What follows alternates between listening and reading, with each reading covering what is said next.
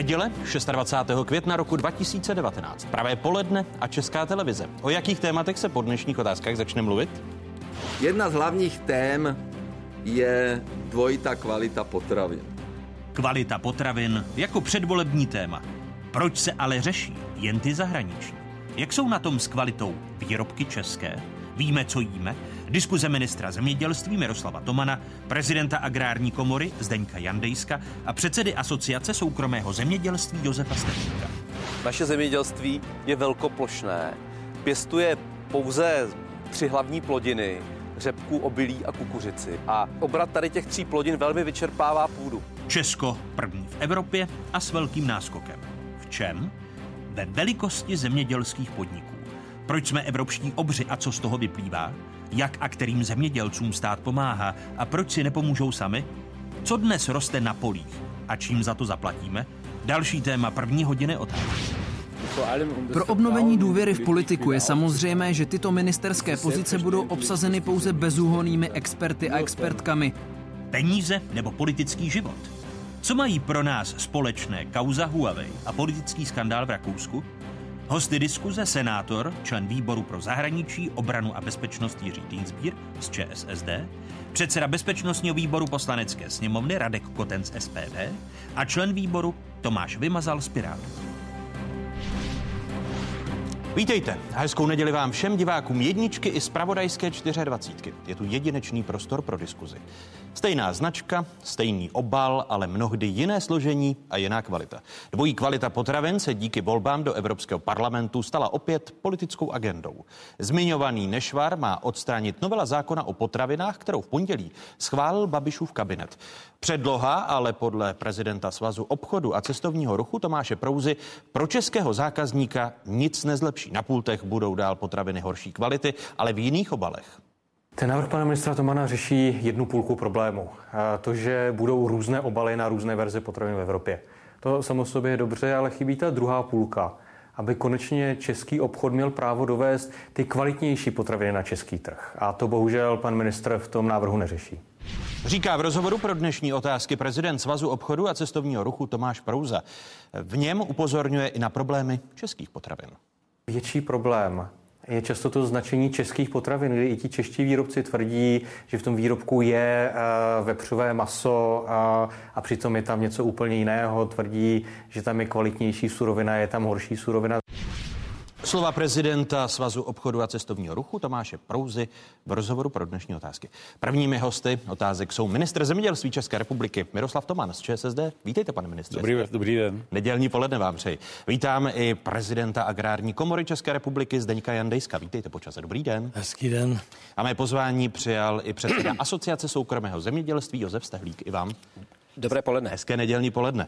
Pane předsedo, začnu vás, pane ministře.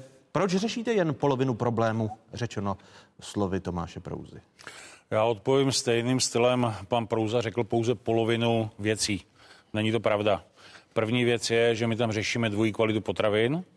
To znamená, o tom mluvil pan Prouza, to je ta první polovina. A druhá polovina je, že obchodníci si nemohou něco přivést. To není pravda, obchodníci si to mohou objednat. A kdyby si pan Prouza to přečetl úplně celé, tak tam je napsáno, že bude novela zákona o významné tržní síle, kterou předložíme společně s panem ministrem průmyslu a obchodu, která právě odstraní to, že by si obchodníci nemohli objednávat jiné zboží od někoho jiného. To znamená, ten zákon to řeší komplexně. Je to v usnesení vlády. Uh... Tedy oba dva zákony, uh-huh. které jste v pondělí schválili, tak řeší obě strany problém? My jsme schválili zákon, my jsme schválili zákon o potravinách, kde, máme před sebou. Kde, kde je napsáno v usnesení, že se zakazuje dvojí kvalita, že to musí označeno a tak dále. To znamená, aby zákazník nebyl klamán, to je bod jedna. A pak tam je nové usnesení, kde se dává úkol ministrovi zemědělství a ministrovi průmyslu a obchodu, že mají připravit zákon uh, o významné tržní síle, tak, aby nemohlo docházet k tomu, o co se obává pan, pan prezident eh, Svazu obchodu a cestovního ruchu, pan Prouza. Jinými slovy, ale Tomáš Prouza má pravdu, protože vy jste předložili jenom jeden zákon, nikoli dva zákony, takže řešíte půlku problému, řečeno jeho. Tak eh, vzhledem k tomu, že zákon o tržní síle spadá do kompetence Ministerstva průmyslu a obchodu, tak my jsme předložili tento zákon a zároveň řešíme, že do měsíce předložíme další zákon. Takže my řešíme oba dva ty problémy. Navíc, Proč ten zákon nepočkal? Proč jste nedali oba dva na vládu, Protože aby šli ruku v ruce? Primárně nám jde o ochranu spotřebitele a navíc já si myslím, že obchodník si může objednat to zboží, které je a ten zákon to dneska neříká explicitně, že by si nemohl objednat nebo že by nemohl být stíhán nebo trestán, pardon, já se omlouvám, ten výrobce a je potřeba říct, že se to týká nadnárodních firm v převážné většině, to znamená, týká se to pěti, šesti, sedmi těch globálních firm. Netýká se to dodavatelů potravin českých jako celku. A vy máte už jasnou představu jako ministr zemědělství České republiky, co bude eh, v tom eh, druhém zákoně, tedy v novele zákona o významné tržní síle, kterou chcete změnit? Tak eh, ta představa je, ty konzultace teďka probíhají a probíhají konzultace s panem prezidentem Svazu obchodu a cestovní ruchu. Mluvil jsem s ním naposled minulý týden, proto mi to překvapuje, to, co tady řekl. Eh, myslím si, že možná k němu nedoběhly ty informace, přestože jsme si ty věci psali a telefonovali, takže ten zákon bude, takže mohou uklidnit pana Do měsíce bude. Předložen na vládě. A co v něm bude? Za vás z pohledu ministra zemědělství, co budete chtít, aby v něm bylo, aby byl řešen i ten... Tohle, tohle je trošku právnická otázka, tady nechci teďka nabádat právníky, to, co by tam měli napsat nebo neměli, ale zjednodušeně řečeno je to o tom, aby obchodník, když si něco objedná, tak aby si to mohl, aby si to mohl objednat i v jiné kvalitě, i od jiného výrobce, aby mu výrobce neřekl nadnárodní, globální, toto ti nedodáme, protože ti budeme dodávat pouze menší kvalitu. Pane prezidente Jandejsku, ta novela zákona o potravinách tabákových výrobcích, která je před námi a která má řešit dvojí kvalitu potravin v České republice, je podle vás dostatečným krokem k tomu, abychom odstranili zásadní rozdíly v kvalitě potravin? Tak pokud je to postavený tak, že vlastně souběžně se připravuje eh, ta druhá část, tak si myslím, že ten problém žádný není a že se to vyřeší. Měli jsme tady řadu zákonů a koukáme na tu dvojí kvalitu skoro kolik, čtyři roky ještě déle. No, tak kdyby jenom čtyři teda. Ta, a nedokázali jsme to vyřešit a teď bychom to chtěli vyřešit teď jednou, jednou střelou na jednou. Takže no otázkou je, jestli, jestli ta dvojí kvalita potravina její řešení není účelová, že vždy, když je před volbami, tak se z toho stává zásadní politická agenda. Já si myslím, že to tak není, ale já bych eh, k tomu chtěl říct jinou věc. Já si myslím, že u nás je, eh, jsou potraviny kvalitní a je potřeba k ním tak přistupovat. Vy jste tady, vy jste možná jiného názoru, ale eh, kontrol, kolik u nás je a kolik institucí máme k tomu, není nikde v Evropské unii.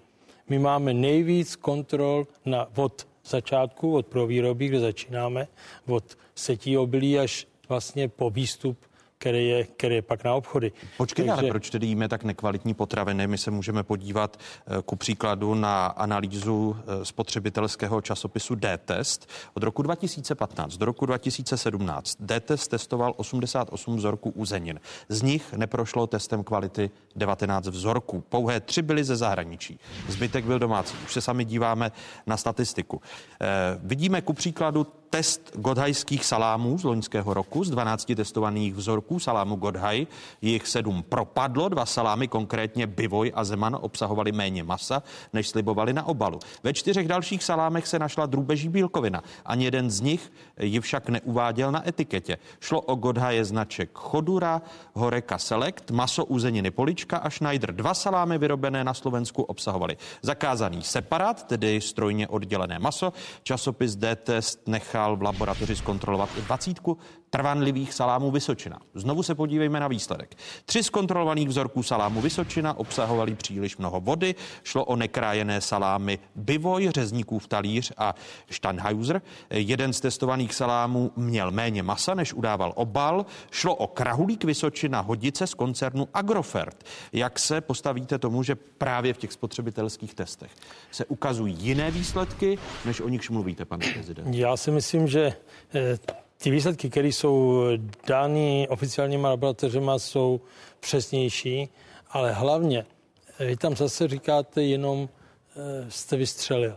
Je potřeba srovnat. Já jsem nevystřelil, já tady cituju Vystřelil, analýzu protože, testu. Protože jste měl srovnat, kolik bylo všech výrobků rozebráno, kolik bylo uděláno nejenom, říká. nejenom v detestu, ale ve všech ostatních, ve všech ostatních institucích a tam ukázat na to, kolik je ten problém, kolik je ten problém k, z 88 si... vzorků uzenin eh, testem kvality neprošlo 19 vzorků, pouhé tři byly ze zahraničí. Já si myslím, že, já si myslím, že rozhodující je to, co dělají oficiální úřady. A kdybych vám namítl, že možná oficiální úřady mohou být pod tlakem velkých eh, koncernů typu Agrofertu. Eh, tady já se musím ohradit, jako Pan... velmi důrazně se musím ohradit. Já se omlouvám, strašně se omlouvám, že to vstupuju. Já jsem si vytáhl zcela oficiální čísla, je to z potravin na pranýři. Pane doktore, pojďte se podívat. Bylo odebráno, nejvíc vzorku bylo odebráno z České republiky 7300 vzorků, z toho nevyhovělo celkově 11,26 potravin. Veškeré tyto rozbory, co vyhovělo, nevyhovělo, jsou na webové stránce. Když se podíváte, tak nejvíc 25% bylo z Polska, 19,39 z Itálie, 18,23 z Německa a tak dále, a tak dále. Tohle jsou objektivní výsledky. Já nemůžu připustit, že by kdokoliv ovlivňoval státní zemědělskou veterinářskou inspekci nebo státní veterinární zprávu. Absolutně ne, jsou akreditovaný bruselskýma nezávislýma organizacemi i našimi, musí splňovat veškeré parametry. Omlouvám se, pane, pane tady ministře, je musím bránit. A, Máme si... jedny z nejlepších dozorových orgánů v Evropě, což konstatuje i Evropská komise. A jaké musím máte pak tomu... vysvětlení, že jsou eh, z velkých řetězců typu Makra, eh, typu Globusu stahovány špekáčky českých výrobců, protože jiné jsou deklarované obsahy masa a podobně a ukazuje se, že nejsou dodržovány. No a vy... To znamená, že D-test, že hypermarkety eh, lžou? Já bych řekl jednu věc. To, že se stahují výrobky, je důkaz práce toho, že to je neustále pod kontrolou. To znamená, státní zemědělská potravinářská inspekce, když se podíváte na ty rozbory, které mají na webových stránkách, tam je to kompletně napsáno. To, že DTS něco dělal. Já, když jsem byl na potravinářské komoře, a vy to víte moc dobře, my jsme pravidelně každý měsíc kontrolovali potraviny. Proto jsme zavedli české cechovní normy, proto jsme udělali další věci. A já vám řeknu ještě jedno číslo. Když se podíváte zase z oficiálních statistik akreditovaných laboratořích, tak značky, klasa, regionální potravina, česká cechovní norma a tak dále dosahují maximálně dvouprocentní závadnosti nebo, nebo záchytů, kdežto u ostatních je to 11, 15, 16% To znamená, výrobky, které jsou označeny touto značkou, jsou české, tak dosahují do 2% záchytů. A Pane se... ministře, eh a to statistiku, promiňte, ale tu statistiku jsem uvedl, jestli diskuzí o dvojí kvalitě potravin před volbami se neodvádí pozornost i od, to, že na, od toho, Absolutně že ne. naši velcí ne, výrobci ne, ne, ne, ne, ne, ne. šidí podobně ne, ne, ne. a hrají, dvoj, hrají dvoj na maximalizaci dvojí kvalitou potravin jsem se zabýval s paní Sehnalovou před více než před šesti lety, sedmi. Dělala to paní Sehnalová, s tím začala, pak to uchopil pan ministr Jurečka a tak dále a tak dále. A je potřeba říct, že to se netýká jenom teďka před volbami volbami. To je problém, který už se řeší víc než 6 let. Ale a já jsem znovu se ptám, dvojí kvalita potravy ne, určitě od ne. zahraničních ne, výrobců ne, neodvádí pozornost ne, i od těch ne, selhání. Ne které vidím, ne. nebo která vidíme u, u našich domácích ne, ne, ne, to jsou dvě rozdílné věci. Jedna věc je, že český spotřebitel, uvedu konkrétní příklad, si kupuje lunchmi, já tu značku nebudu říkat. Omlouvám se, protože nechci tady někoho, někoho napadat. Se bojíte po té zkušenosti, eh, kterou jste učinil? Vůbec se nebojím. S No, nebojím se, já se nebojím ničeho. S tím, jak jste poškodil Koho? restaurace. Ne, já a... jsem nepoškodil nikoho, to bylo prokázané. Já neustále na to čekám, až, až mě někdo zažaluje. Neustále na to čekám. Čekáte? Mm-hmm. Čekám, na to, čekám, čekám. Zažaluje. Jasně, jasně. Nikoho se nepoškodil. Bylo to zase na základě faktů. Já, já říkám jenom věci na základě faktů, které tam jsou. Ale když se podíváte, tak vlastně kval, dvojí kvalita potravy něco jiného. Vrátím se zpátky k tomu prokázávání masa. Nemůže být v jedné značce, že tam je x procent, 80 procent masa vepřového v lunch meatu. Ta samá značka, ten samý obal, je tam 50% masa a ještě drůbežího separátu. A zdůvodňuje se to tím, že český zákazník má jiné chutě. Jestli mi někdo bude tvrdit, že český zákazník má radši drůbeží separát než vepřové maso, tak nevím, co si o tom, nebudu to komentovat. A to je ten princip, o co jde. Jde o to, aby český zákazník měl možnost si vybrat. To neznamená, že ty potraviny s 30% obsahu masa nebudou na tom trhu. Jde o to, aby to na tom výrobku bylo napsáno, aby to bylo deklarováno, aby si zákazník mohl vybrat. To neznamená unifikaci výrobků v celé Evropě. To znamená, aby ten zákazník nebyl klamán. Tohle je ten princip. A že bych to někam odváděl, v žádném případě Pane doktore, už mě znáte dost dlouho na to, abyste věděli, že se tím zabývám v podstatě 10 let, řeknu. Dávali jsme to, týkalo se to pici, týkalo Pane se ministře, to jen se ptám na, na Jo, celkové, opravdu ře, ne, celkové ne, řešení, ne. abychom my, zákazníci, nejedli šizené potraviny a je Souhlas. jedno, jestli jsou od českých výrobců Souhlas. nebo Tam od zahraničních. Tam se Proto, proto se... Ano. Pane předsedo Asociace soukromého zemědělství Josefe Stehlíku, pomůže ten zákon výrazně změnit kvalitu potravin prodávaných na českých, moravských a sleských pultech? Tak, eh, vzhledem k tomu, že se oficiálně uvádí, že podíl takto v uvozovkách, v uvozovkách eh, falšovaných potravin, když bychom také nazvali, tvoří 1% z nabízeného zboží. Zhruba 100 tisíc, říká se 100 tisíc eh, produktů, je v nabídce maloobchodní sítě, z toho řádově stovky mohou plnit ten charakter toho, eh, té dvojí kvality, tak si myslíme, že to 1% je tak malý podíl, který by neměl vést tomu, aby se kvůli tomu dělal speciální nový zákon. To za prvý. Za druhý, ten zákon, aspoň tak, jak jsme ho my četli a, a cítíme, jak to je ten duch toho zákona, tak samozřejmě e, veškerou odpovědnost dává na obchodníka a bez rozdílu, jestli ten obchodník je malý nebo velký, to tam samozřejmě nikdo neřeší, pokuty jsou až 50 milionů. A my si dost dobře nedovedeme představit, jak malý obchodník je schopen zjistit od svého dodavatele, jestli náhodou lunch meat ten, který mu on nabízí jako nějaký typ lunchmeadu, někde v Düsseldorfu neprodává ta německá firma v jiné, v jiné kvalitě, v lepší kvalitě a podobně. Jinými slovy, vy byste pro ten zákon my bychom, my pokud bychom, byste byl pokud, pokud by se mělo hlasovat o tom, že někdo má být postižen za to, že se objevuje zboží dvojí, dvojí kvality eh, na českém trhu, tak by to měl být buď teda přímo ten výrobce, ten ovšem z české strany, pokud je v Německu, je nepostižitelný, anebo by to měl být ten, kdo to dováží a distribuje, ten dealer, ten dealer toho zboží.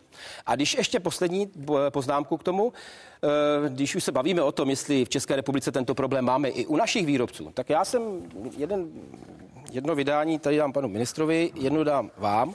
Zaznamenali jsme, toto kol- koluje po internetu, samozřejmě já nebudu proto jmenovat, protože eh, ověřený to mám jenom ze dvou zdrojů a To je, potřeba to, to je potřeba to prověřit, že například jedna nejmenovaná velká potravinářská firma z holdingu nabízí lovecký salám, který má jiný složení pro německý trh a jiný složení pro český trh česká firma, která dodává na trh. Takže pokud by tam měl být podnět pro eh, šetření, eh, šetření České inspekce potravinářské s těmi tajnými agenty, které teď ten zákon zavede, tak tohle to je jeden možná z prvních podnětů, který by mohli uchopit a mohli by ho vyřešit. Tak, Já, eh, já, ještě... já se omlouvám, to není pravda. Fakt to není pravda tohle. Já, já se omlouvám. Tam je jasně napsáno, v českém zákoně je, že za kvalitu potravin uvádí ten, kdo ji uvádí na trh. Na základě rizika, který si vyhodnotí státní zemědělská potravinářská inspekce, tak může tuto zodpovědnost přenést na toho distributora nebo ano. na výrobce. Takže já bych sem chtěl, aby jsme to říkali celý. To není o tom, že malý obchod na vesnici dostane 50 milionů. To o tom vůbec není. Nestavte to do role, prosím. Já, já Ale to nebezpečí mu hrozí. To nebezpečí mu velice výrazně hrozí. Taky hrozí, že do tebe praší blesk, až pojedeš No dobře, ale na poli. 50 milionů nebo stejný. 500 tisíc, Ne, ne, ne. 500 ne. tisíc korun pokuty dostane Ale od... těch 50 I milionů, pro něj může být tam je likvidační. schváleno už několik let, tam se na tom nic nemění. Tam já říkám, že se to bude využívat v rámci správního řízení a že státní zemědělská potravinářská inspekce na základě analýzy rizik může říci, že distributor, velkoobchod nebo ten, kdo klame i v reklamě v televizi a tak dále, to může na něj přenést. Tam vůbec není ten problém. Tam je to, že ve správním řízení to může být až 50 milionů korun. Teďka. Pane, pane, pane ministře, ale podobně jako tady pan předseda Stehlík argumentuje ku podivu i předseda Svazu českých a moravských spotřebních družstev provozujících Jasně. obchody pod značkou KOP, Pavel Březina, který pro ČTK říká, že nová legislativa nepřinese represe výrobcům, kteří zboží různé kvality produkují, ale jenom obchodníkům, kteří budou muset porovnávat tuzemské a zahraniční zboží. A teď cituji, z pohledu venkovského malobchodu považuji za zcela nesmyslné, aby odpovědnost za kvalitu zboží nesl výhradně obchodník. Takže Konec se vracím k tomu, co jsem řekl předtím, Ano. že si to státní zemědělská a potravinářská inspekce vyhodnotí na základě analýzy rizik a je naprosto logické, že ta malá prodejna se nebude, uh,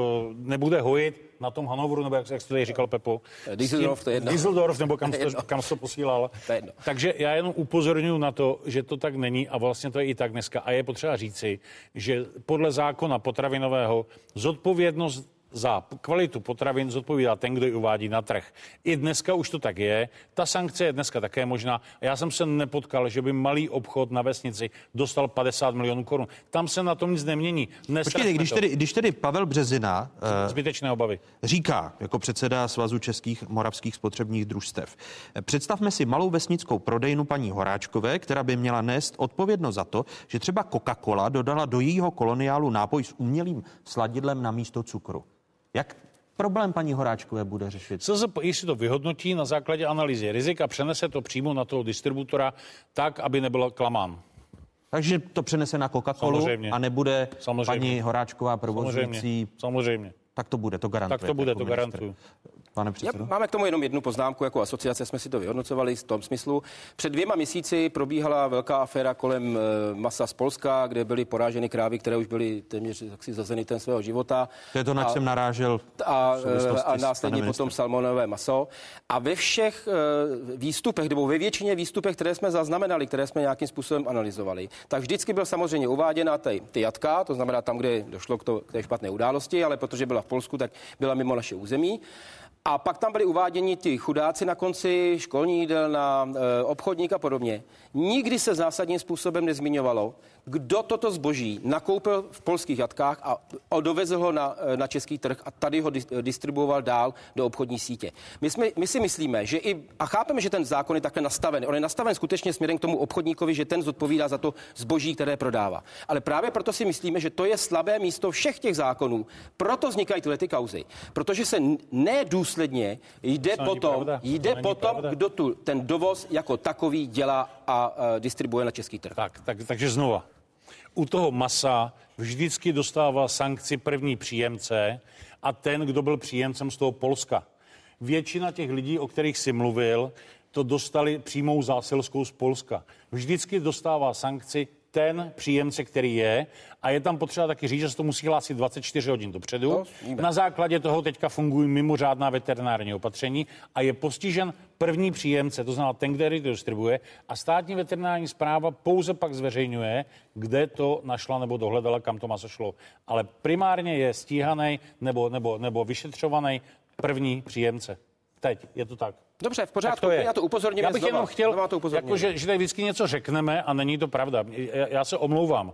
U potravin je to ten, kdo uvádí e, zboží na trh nebo potraviny podle potravinového práva. V tomto případě při dovozu první příjemce musí hlásit 24 hodin dopředu, že přijímá zásilku. To se netýká jenom Polska, to se týká, to se týká obecně. Vše. A na základě toho, když se tam najde salmonela, tak při dalším dovozu může uvolnit do distribuce teprve po vyšetření. Takhle to je. A po všech těch skandálech, myslíte si, že hmm. je tady dostatečný tlak na dovozce, aby nedělali ty věci, o nichž mluví pan uh, předseda Stehlík. Vy si, pane předsedo, myslíte, že není ten Není. Tady My jsme tlak... přesvědčeni o tom, že není. Že proto ty, Poklesl proto ty kauzy dovoz vznikají. o 40% drůbežího masa z Polska hovězího. Ten dovoz poklesl. Od kdy? za, za letošní rok, a teďka tu statistiku nemám přesně u sebe, já jsem v letošním roce poklesl ve srovnání... Asi o těch afér, tak zhruba s loňským rokem o řádově o 40 až 50 a teďka to číslo přesně neřeknu, ale pokleslo to a všichni jsou velmi opatrní, co vozí z Polska nebo co nevozí, protože jsme zavedli mimořádná veterinární opatření, individuální, ne plošná, u koho najdeme že přivezl maso ze salmonelou, tak další vyšetření si musí udělat na vlastní náklady a může uvolnit do distribuce, až potom se je vyšetřeno, že je negativní tak se na mě nezlobte, ale tohle to není žádný tlak na nikoho, to je pouze tlak na pořádek. Nic víc, nic Vrátím-li se, pane eh, prezidente Jandejsku, k tomu zákonu. Vy nemáte ty obavy, eh, o nichž mluví, mluví soukromí zemědělci, po případě i s vás? Já nemám tyhle obavy, ale jsem rád, že se to řeší a důvod eh, je ten nejpodstatnější aby lidi, když si něco koupí, tak aby podle názvu nekupovali jinou kvalitu, než předpokládají. To je jediný, jediná věc, kterou to mělo vyřešit. Tohle všechno se zákonem dá postihnout, dá se to doplnit, pokud to něco tam je potřeba, tam problém vůbec není. Problém je ten, abyste si nekoupil Nutellu, ona měla jiný, jiný vlastnosti, než je ta Nutella, kterou jedí v Německu.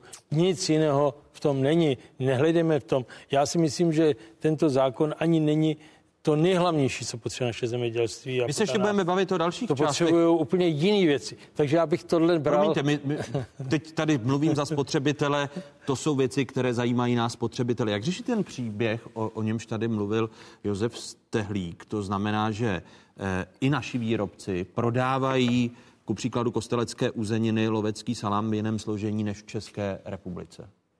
Jak to... Já to tady slyším od, od, od kolegy poprvé, já se na to podívám, ale nicméně zase.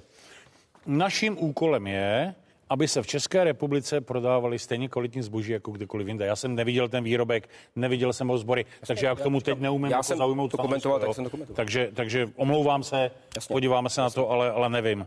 nevím. Pardon, to je tři, rok, tři, tři dny stará zpráva, nevím, takže... Nevím, opravdu omlouvám se. To chápu. To neumím. Takže ne, není, není možné, že by opravdu měli velké koncerny potravinářské a zemědělské v České republice tu komparativní výhodu, že, že se po nich nejde tak a ne, ne, ne, naopak, já už jsem tady zmiňoval tu analýzu rizik. Já jenom říkám, že čím větší podnik, tím víc tam, tím víc tam je kontrol. A myslím, že kolega mi potvrdí, to, že někteří malí výrobci jsou pouze evidováni, protože nechceme úplně, úplně jakoby trápit s tou byrokracií. A pan kolega Stehlík Eh, přece může potvrdit to, že jsem mu požádal a bavíme se o tom, jak snížit tu byrokracii, to? že jsem řekl, přijďte, jako on jako předseda antibyrokratické komise na ministerstvu, může přijít kdykoliv a říct mi, tento zákon je potřeba zrušit nebo tato vyhláška. A my si to snažíme zjednušovat. Já tam si dát z měsíců a myslím, že mi nikdo nemůže říct, že by se přidávali byrokracii. My naopak na to teďka tlačíme, aby se ty věci zrušily, dokladování naziv těch papírů a tak dále. A to všechno byla iniciativa nebo většina antibyrokratické komise, takže my podle toho jedeme a teďka každý tři měsíce musí předkládat každý náměstek to, co si myslí, že by se mělo změnit. Změnili jsme klientský přístup nebo měníme i, i, i, i státního zemědělského intervenčního fondu. A to jsou všechno věci, takže já odmítám to, že by velcí byli jakkoliv preferováni, naopak těch kontrol pane, pane ministře, ale když se podívám, toto je e-mail, který jsme si vyžádali jako redakce otázek od státní zemědělské a potravinářské eh, komory, pardon, inspekce. inspekce. Jde o záznamy vložené na web potraviny na, praží, na praníři tři země původu s nejvyšším počtem záznamů v kategorii falšované potraviny v letošním roce. Polsko 16 záznamů, Česká republika 11, Slovensko 7. To ano. znamená, že i čeští výrobci, a, a znovu to opakuju, jestli se měří všem stejně, protože nám jako spotřebitelům a zákazníkům je jedno, odkud je výrobek, nám jde o největší kvalitu, nejvyšší kvalitu za cenu, kterou kupujeme. Tak já jestli můžu. Přesně tady ta tabulka odpovídá tomu, že všem je měřeno úplně stejně. Přece by, a ty výsledky jsme na, třetím, na, na, na druhém místě. No tak, já vám ukážu tabulku, jako když se, když se odebere, kolik se vzalo vzorku. Já vám ji tady nechám. 7342 je to... Je to je Vy to, to máte za rok 2018, 18. já to mám tohle za rok 2019. Já to vždycky schrnu jako celek. Takže to je jednoznačný a máme to opravdu podchyceno statisticky. Ale tohle, co říkáte, je naprosto přesný důkaz, že státní zemědělská a potravinářská inspekce postupuje tak, padni komu padni a jede na základě rizik a nevynechává žádný velký podnik v žádném případě. Vy jste také v loňském roce eh, mluvil o tom, že Česká republika by se dříve či později mohla inspirovat Francii, protože Francie od letošního 1. února zavedla zákon, který, když to řeknu a zjednoduším, obchodníkům zajišťuje povinnou marži 10% a tím obchodníci by měli mít eliminováno to riziko, aby tlačili na zemědělce, potravináře, aby jim dodávali pod cenou, protože chtějí mít potraviny v akci. Uvažuje Česká republika, vy jako minister zemědělství, že bychom se tím francouzským zákonem, eh, který je i kritizován z toho, že mohl zdražit některé potraviny, že bychom se jim inspirovali? Tak momentálně probíhá debata mezi agrární, potravinářskou komorou, dalšími nevládními organizacemi na úrovni eh, zemědělského výboru za účasti příslušných pracovníků z ministerstva zemědělství a připravují podklad, jakým způsobem, co můžeme uplatnit jakoby v české legislativě, ať se bavíme zákaz prodeje ze ztrátou až po tady ten, těch 10%. Ta škála je strašně široká, teď se o tom bavíme. Uvažujete o tom, pane prezidente, inspirovat se po zkušenosti, několika měsíční zkušenosti eh, s tím francouzským zákonem? Já si myslím, že to je velmi dobrý vodítko a měli bychom na tom intenzivně pracovat, na tom už pracujeme, jak tady řekl pan minister, všechno je, všechno je pravda, ale jak to musím říct, to zásadní. Tam nešlo o žádných 10% obchodníkům. Vy to, vy, to, vy to interpretujete nedobře. Tam šlo o to, že ten, kdo vyrábí, tak si udělá cenu nákladovou. Tu cenu nákladovou někdo zhodnotí a řekne ano, za tu cenu to půjde obchodníkům a i t, eh, francouzi si dali, že ten, ten, kdo vyrábí, ten buď teda pro výrobce nebo ten zpracovatel si k tomu může dát 10%. To je ve Francii. Já tady To je- to je ve ci- Francii, cituji, nový já zákon nařizuje, aby si od 1. února k cenám přirazili nejméně 10% marži. Ale prvovýroba nebo potravináři ne obchodníci, jak byste řekl ve svém ve svom, tom úvodu. To je, o, je to o tom, že ten, kdo vyrábí, si řekne, jakou by měl dostat cenu Ano. a ten obchodník by ji měl reflektovat, protože chceme se dostat k tomu, aby výrobce nedostal nižší cenu, než jsou výrobní náklady. To je základ toho zákona. Já jsem do té Francie dojel, já jsem si to nechal, nechal teda ukázat, přivez jsem si ten zákon, nechal jsem ho detailně přeložit, máme ho k dispozici, to samé udělalo ministerstvo, aby jsme se neovlivňovali, nezávisle si udělalo, ten zákon se vyhodnotilo. A teď se... Kdy teď bude se, jasno, jestli se pokusit... eh, já budu prosadit- dělat všechno pro to, aby jsme, se, aby, jsme se, aby jsme do roka to nějakým způsobem dali, aby to běželo, to projednávání. Samozřejmě je tam, jde o to, aby se to pořádně eh, samozřejmě vyhodnotilo, pořádně se to prošlo, ale určitě bychom rádi, kdyby se to povedlo, protože vy, z toho bychom vyřešili řadu problémů, které jsou, že řetězce chtějí nižší cenu, než jsou výrobní náklady. Já znovu proto jsou ty cit- obrovský problémy. Tak mi vysvětlete podstatu toho zákona, protože cituju z MF dnes, No. no. z letošního února, že no, nový zákon obchodům nařizuje, aby si od 1. února k cenám přirazili nejméně Ne, ne. 10% marži. To není dobře. Já vám ten pan- zákon pan- můžu, já vám ten zákon můžu poslat, jestli chcete. Eh, Omlouvám se, neumím francouzsky, ale pokud máte Ne, já mám čes, čes, českou že verzi, budete, budu, že budete budu chtít, tak tam jde v podstatě o to, aby se dělají smlouvy mezi dodavatelem do řetězců v podstatě, Ano. aby první, kdo navrhne cenu, byl ten, kdo do- dodavatel. A jestli u nás bude 5% nebo 7 nebo 4, to je otázka diskuze, nebo 10 jako ve Francii, to je otázka diskuze. V podstatě by to, v podstatě by to pomohlo tomu, že by se neprodávalo po ceny a pak zase se nedávalo 300-400% marže na řadu výrobku. V podstatě by se to ustálilo. To znamená, není nikde problém, co tady chce říct kolega, že poroste cena. Jo. Já to nechci, já to nechci říct. Vy to nechcete Ne, říct. ne, to jsem vůbec nechtěl říct. Já jsem chtěl To znamená, vám se francouzská Ne, ne, ne, inspirace, já pane předsedo, také líbí? že, Nelíbí. že samozřejmě není potřeba každý socialistický francouzský experiment, a oni jsou na to odborníci, přibírat do vlastní legislativy. To si myslím, že by skutečně nebyla ta správná cena. To za prvé. A za druhé, samozřejmě určitou, určitou, ale my bychom to nepodpořili. Logiku by mělo, pokud já jako výrobce řeknu, toto je moje cena a obchodník podle toho zákona, který tady cituje teda Mladá fronta dnes, si k tomu musí při- přirazit minimálně 10%. To by mělo určitou logiku, tom není. trhu by to tak bylo. Nechte mě laskavě domluvit. Ale v momentě, kdy teda jdeme až jako na podstatu věci, že já, a to si nedou prakticky představit, jako výrobce si z počtu eh, nákladovou cenu svého výrobku a pak si k tomu připočtu 10%, eh, kdo mi to bude hodnotit, teda jestli jsem náhodou si tam do těch eh, výdajů nespočet něco úplně, co tam nemělo být, pak nějaký cenový úřad, nebo já ne, netuším. Já skutečně neznám podstatu toho zákona francouzského a rád ho od pana prezidenta uvidím, aby jsme si ho také prošli, ale prostě pokud by mělo jít do té podstaty věci, že by ten výrobce si stanovoval jednak výrobní náklady a k tomu ještě plus 10% marže, respektive toho, ano, té marže, tak to si vůbec nedovedeme představit, jak by to v praxi fungovalo a kdo by to ještě navíc kontroloval. Pane ministře, také chcete mít do roka a do dne jasno, když tady pan prezident Jan Dejsek říká, že by do roka...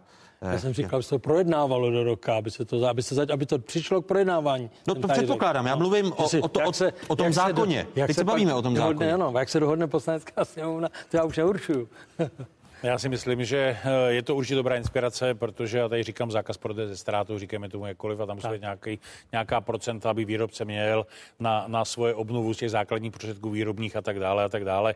Eh, Bavíme se o tom, jak říká pan prezident Jan Dejsek, do roka bychom jsme chtěli přijít s nějakým návrhem a říct si, kam až jsme schopni udělat, ale ta debata bude velmi složitá, nebude jednoduchá, jak v rámci nevládních organizací, což jste viděli, z hlediska legislativy a tak dále, ale myslím, že ten termín do roka, že bychom něco předložili, je naprosto reálný. Eh, S tím, že ten zákon, chápu-li to správně, když eh, Tomáš Prouza v úvodu citovaný v rozhovoru pro dnešní otázky, tedy prezident Svazu obchodu a cestovního eh, ruchu říká, že roste množství lidí, kteří si za kvalitu jsou ochotni připlatit, ale stále platí, že cena je při nákupu potravin většinou na prvním místě. Chápu správně, že ta francouzská zkušenost by mohla odstranit to, že by šlo o co nejnižší cenu na úkor kvality i na úkor prvovýroby? Ne, ne, ne, ne, ne v žádném případě. Tady, tady, tady jde o to, že vlastně zemědělci neprodávají potraviny. Zemědělci prodávají surovinu pro zpracovatele, pro mlékárny, maso do, do masokombinátu a tak dále. To znamená, aby ani zemědělec nebyl tlačený s prodejem mléka, masa a tak dále pod své výrobní náklady. To samé by se mohlo týkat pak i těch zpracovatelů. To je celý řetězec. Ale rozhodně, proto já to nechci nějak komentovat, protože nechci, aby došlo ke zdražení, ke zdražení potravin. Nemůžeme tady ty věci připustit. Musíme se o tom bavit i s obchodníkama. Oni jsou součástí té pracovní skupiny, takže takže ty věci s nimi budou probírat. Nechci teďka vůbec mluvit o nějakém zdražení potravin. Naším cílem to není a já souhlasím s panem prezidentem, že minimálně 50% kter- lidí, kteří jsou na jedné straně připraveni si připlatit za kvalitu, ale na druhé straně je skupina lidí, pro které je ta cena rozhodující a my je nemůžeme dostat do situace, že bychom jim zdražili potraviny. Ale rozhodně nemůže to mít vliv ta cena, aby, aby jsme zdražovali a zároveň snižovali kvalitu. To, to vůbec. Já ještě k těm cenám. To, to bych vůbec. rád, kdyby se povedlo, abych tady vám vysvětlil. My od roku 90 jako zemědělci jsme zvýšili ceny o 60%. Průměr za celou dobu. A vstupy, který, s kterými my pracujeme, kterými pracujeme, nafta, stroje a tak dál, se zvýšily o 650%.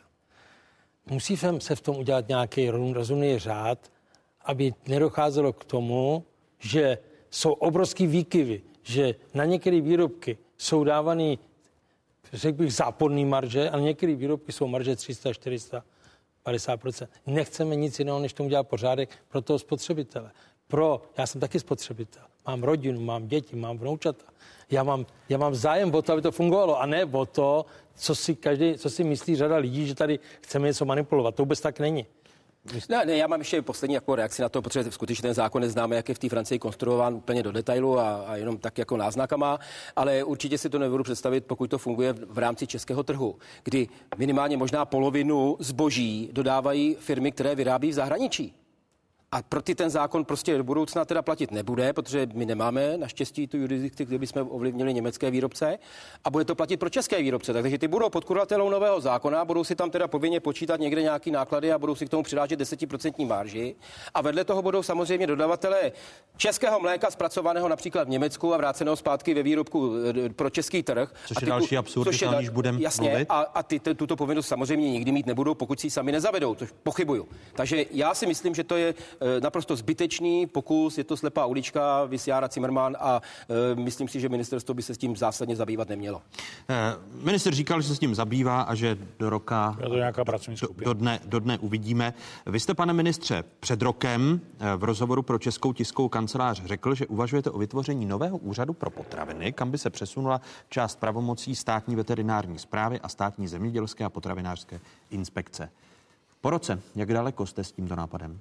Ne, tak my jsme, my tady to je, zůstalo to u toho, zatím u toho nápadu, protože my jsme si upřesnili kompetence v rámci státní veterinární zprávy, státní zemědělské potravinářské inspekce, hygiena a další věci. E, takže my jsme se teďka věnovali hlavně ochraně českého trhu a spotřebitele před těma dovozama a zatím jsme ten nový úřad nevytvářeli. To je technikálie potom už. Teď, tak není, nebo nejsme. Zatím nejsme tak daleko.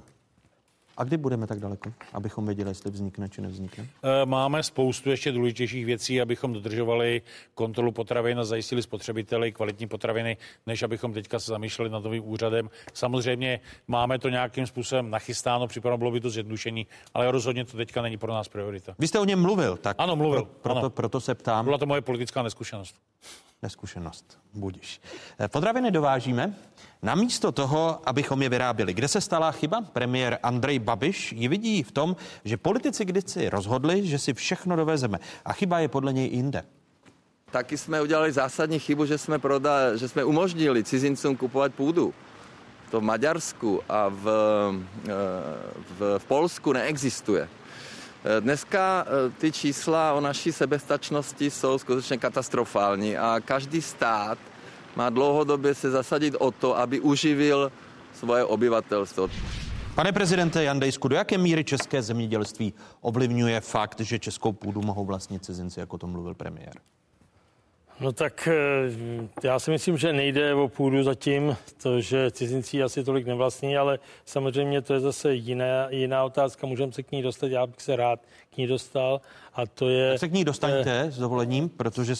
No, vy jste mluvil o soběstačnosti a ono, tohle nemáš takovou souvislost, o čem mluvíte. Jestli, jestli tady teda si někdo koupil pár hektarů nebo nekoupil. My chceme zákon o půdě řešit velice intenzivně a to je jeden z bodů, který který, který bych rád poprosil pana ministra, aby se tím zabýval, protože my jsme zákon o půdě udělali v roku 92 a ten je katastrofálním stavu. Žádná zem si nedovolí to, co jsme si dovolili my. U nás půdu skoupilo aspoň 30 až 40% spekulantů, který, který sní dneska fungují a tlačejí na cenu, koupili za pár halířů a dneska nám ji nabízejí jako zemědělců za dvoj, tři, čtyřnásobek, pětinásobek ceny. Takže to je problém. To jestli si ta někdo... Chcete změnit zákon o půdě? No tak samozřejmě, podstatně. A jak? No tak jak by to, jak je to jinde? To znamená, spekulanti tak jak je to, chcete vyvlastnit tak, tu ne, ne, ne, ty, co mají, to mají, to, co bych se komu vyvlastnil. Prosím vás. No, tak mluvíte o spekulantech, já proto... mluvím o spekulantech, ano. aby se neděli věci, které se děly do teďka, aby se změnili od nějakého data, až se udělá zákon, tak jak ten zákon je v Německu tak jak ten zákon, aby jsme nemluvili o Francii, mě tady pan, pan kolega zase nenapadl, jaký jsou to komunisti. Takže Němci nebo socialisti, to už je jedno. E, Němci mají udělaný zákon, ten, že eh, půdu může koupit akorát ten, který na ní pracuje. Pokud na ní nepracuje, tak si koupit nemůže na spekulaci. Protože půda není, není to, co je, co je nemo, jak se nemovitost. Půda je něco zvláštního, to je národní bohatství. S tím se mělo zacházet tak, jak má a aby to zůstalo pro naše generace, které pro nás přijdou. Takže to je podstata věci. A pak jsou tam další věci, které s tím souvisí. Ale a když se je... tady obracíte na ministra zemědělství, chápu správně, že ministerstvo je zatím liknavé v té věci? Ale není vůbec liknavé. Já jsem... Tak proč tady prosíte ale pana ministra? Já ho prosím proto, aby se to zařadilo, protože těch věcí je tolik, který potřebují řešit. Tak proto žádám, aby tohle tu, tohle ten, tohle tu věc, aby posunul dopředu. To je všechno. Ne, já jenom k té půdě, protože jsme utekli o tématu teda, ale já si myslím, že pan ministr možná moudře čeká na to, jak dopadne e, finále k odvolání k ústavnímu soudu na Slovensku, protože Slovensko se o to pokusilo asi před třema lety a dopadlo to tak, že to ústavní soud celé zvrátil, protože zkrátka to byl neústavní krok vůči vlastníkům, především malým vlastníkům půdy. Ale to nebylo teda tématem, mohli bychom se tady o tom bavit klidně ještě další půl hodinu.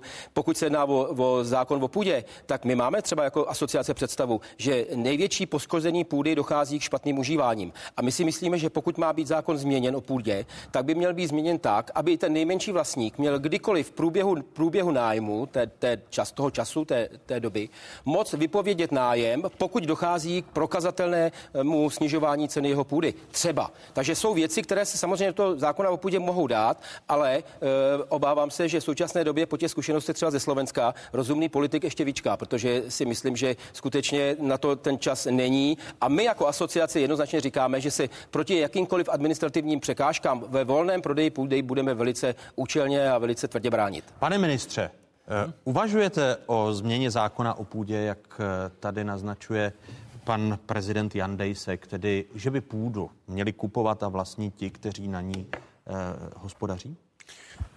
Já začnu ještě s trošku z jiného soudku. Myslím si uvědomit, že je základní výrobní prostředek pro každého zemědělce, který opravdu jako je zemědělec. To je bod jedna. Bod dva. Půda si zaslouží zvláštní ochranu. Tady souhlasím s kolegou. E, to znamená, že by se mělo posuzovat, jak se ta půda využívá, jakým způsobem to funguje. To je druhá věc. Třetí věc, co řekl pan prezident, rozhodně by měli mít zemědělci možnost si tu půdu koupit před spekulanty. Rozhodně ano. A na to to probíhá teďka opět debata, máme na to e, právníky, bavíme se o tom a předpokládám, že tato věc se prodiskutuje, nej, tady říkám nejpozději do roka nejpozději. Předpokládám, že to bude co nejdříve. Tam záleží na právnicích, protože tady říkal Pepa Stehlík o tom správně, že to je ústavního soudu, ale je to slovenský ústavní soud, nejsem právník, to, co mi říkali, je tam trošku jinak posunta ústava a některé věci, takže já si na to nechám zpracovat analýzu od právníků, spolupracujeme na tom s kolegama, až je návrh bude, dáme to na stůl a myslím si ale, že to musíme nejpozději, co se týká nákupu půdy, pachtovného a dalších věcí upravit z hlediska zájmu o ochranu zemědělského půdního fondu. To má všechno Bude to tedy zá, zásadní novela zákona o půdě? Bude to zásadní novela zákona o půdě. Je možné, abyste do konce roku uh, stihl uh, to, že ta novela by byla připravena alespoň v paragrafovaném znění a byl by řešen i ten možný spor o vlastnictví půdy ten ústavní spor, který říkáte, že na Slovensku je jiný než v České republice? Tak na Slovensku k nějakému rozhodnutí došlo, tam já teďka nechci tady ty věci začít, protože nejsem, nejsem právník, ale nicméně já mohu říct, že se chystáme, ta debata už probíhá, ne, že by začala. Eh, bavíme se o těch parametrech, co se tam dá, co se tam nedá. A já děkuji kolegovi, že tam řekl zrovna tu péči o půdu. Jo? Myslím, že to je velmi podnětný. My přijdeme s námětem. Takže určitě, určitě. Já bych pokusil, jestli mi dovolíte, ano, to navázat. Já bych to velice podpořil to, co říká, co říká kolega Stehlík. Ale já bych to promítnul i do podpor, do datací.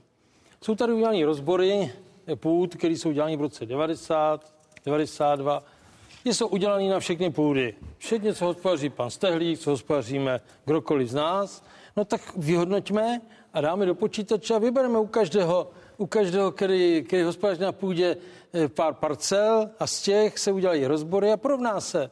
Ten, kdo na tom bude mít výsledek horší, tak bude krácený na podporách. Ten, kdo hospodaří dobře, protože říkáme, malí hospodaří dobře, velký hospodaří špatně, ono to tak se vůbec nedá říct. Je řada malých, kteří hospodaří velmi dobře a je řada velkých, který hospodaří velmi špatně. Úplně a jak, super, jak, jak to můžete vědět, když jste to nedal do počítače, pane si, no, já, ty, Mně stačí projet se. Já za rok zajezdím, najezdím 90 000 km po České republice.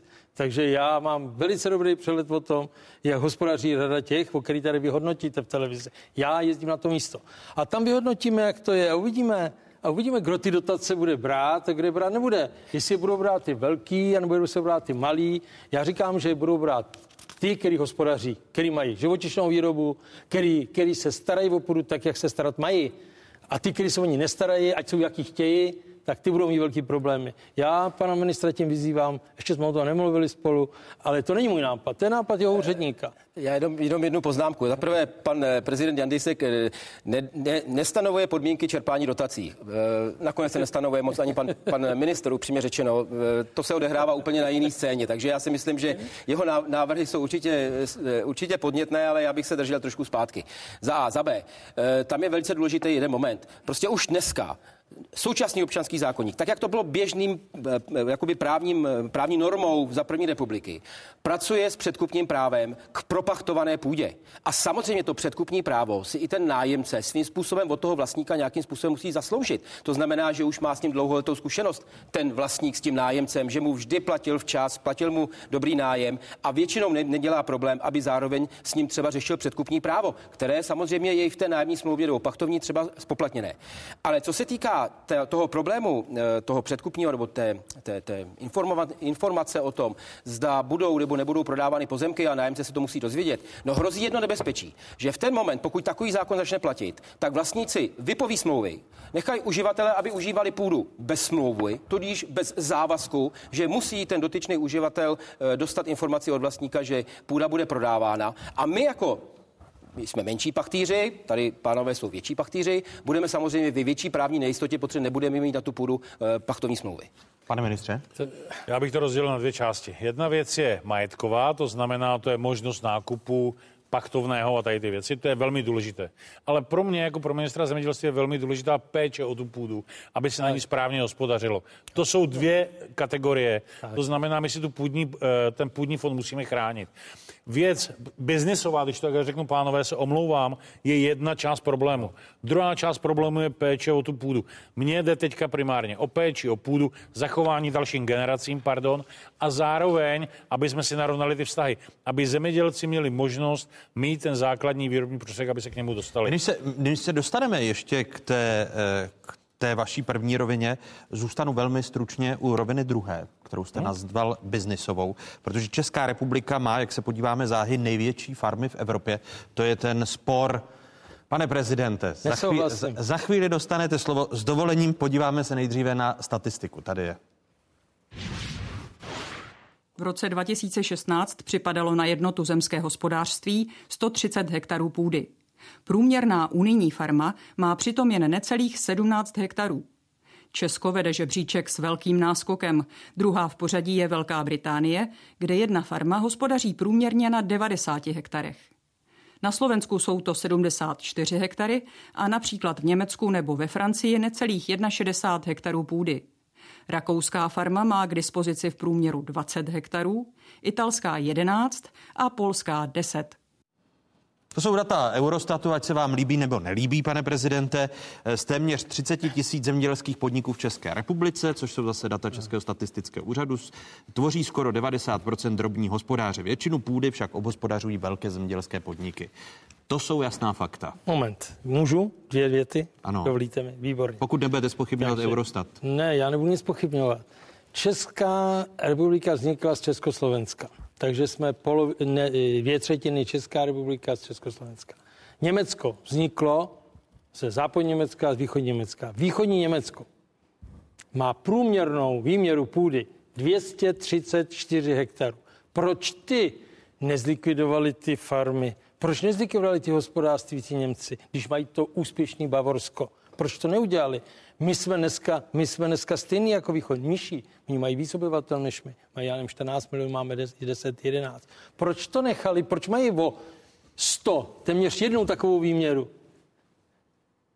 Co myslíte? To udělali proto, že, že si z toho dělali legraci? Ne, já, to, já tu situaci znám velice dobře. Já jsem teďka naštívil jejich největší svaz, velice s nima komunikuju, takže znám situaci.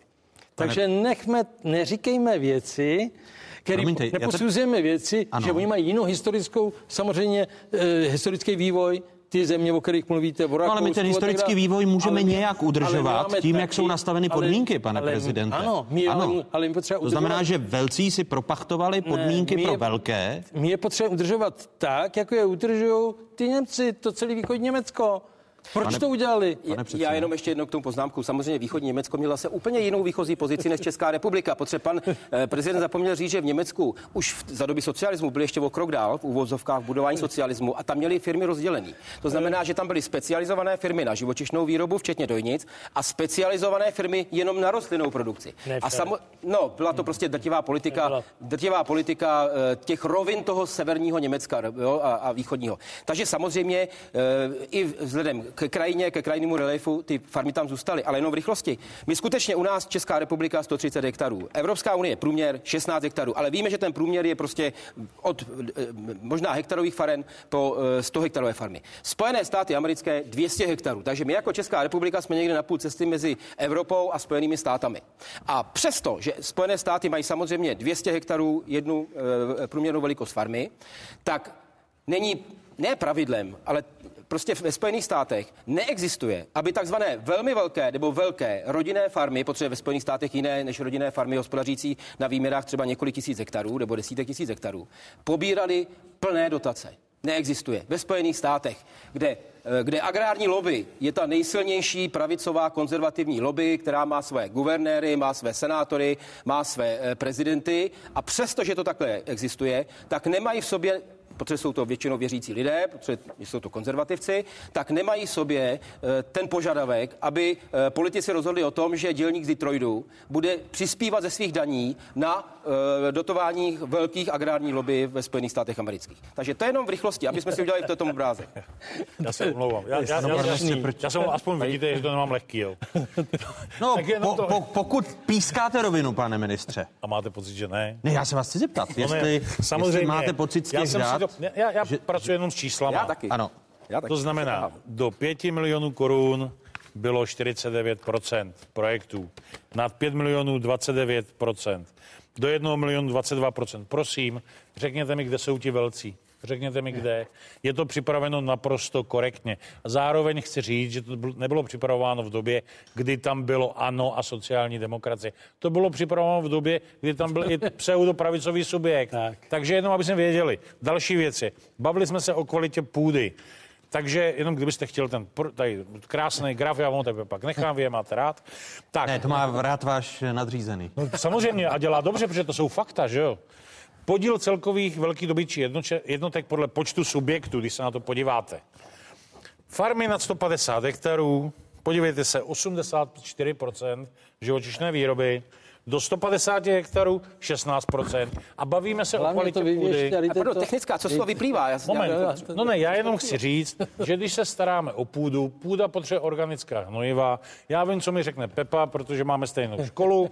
Sice on chodil malinko níž, jo, jako, jo, to je pravda. asi o pět let, ale nicméně je potřeba říct, že to není o malých a velkých. Je to o tom, jak se kdo stará. A pojďme se vrátit zpátky. Když se někdo podívá, já jsem osočovaný stokrát a tato vláda, že nadržuje velkým. Co jsme udělali? Erozně ohrožené pozemky jsme rozdělili, že maximální výměr je 30 hektarů. To mě nikdo nemůže říct, že to pravda není. A to Jsme není... tomu pomohli. Jasně, takže to je přesně ono. Druhá věc je, dáváme tam ty, ty, ty meziplodě, ty pásy, 22 metrů, zase se tam dávají ty věci. A bude podle toho, jak se o tu půdu stará, budou, bude taky moc přijít o ty dotace. Taky to tady někdo říkal, že by to mělo být. To znamená, už jsme to taky A to, udělali. a to, to bude v tom zákoně. No ne, to už je. To už platí. To už platí, to už, To už platí. A to takže, prosíme za 11 měsíců. takže, takže, to je proč rovina tady pan, proč tady, eh, Ne, ne, Ne, ne, pan on to myslí trochu- dobře, protože je potřeba podporovat živočišnou výrobu. A vrát dostali jsme se k tomu tak, že já říkám, tady padlo několik věcí. Průměrná výměra české farmy je 133 hektarů. Souhlas, to platí. podepisuju, to platí. Zároveň se bavíme o tom při tom vyjednávání, že říkám, že na rozdíl od mých předchůdců chci podpořit první hektary a farmu, to pan předseda o tom ví. Ano. Dokonce říkám, jsem připravený až na 150 hektarů, pod podmínkou, že pak to zastropování bude dobrovolné a nastavíme si ty podmínky správně, abychom právě podporovali i ty malé. A to je ta rovina. Já, já naprosto otevřeně tady s těmi věcmi hraju a chci podporovat i ty malé na těch projektech. jak, se, jak se to tedy změní v budoucnu, ta podpora? Nikdo neví. To ještě je brzo. To nikdo neví. No právě, tam je teďka několik variant. Je tam to povinné zastropování, dobrovolné a pak je varianta, že když uvolníme 10% celkových prostředků, takže můžeme... Redistribuci. eh, redistribuci a tak dále.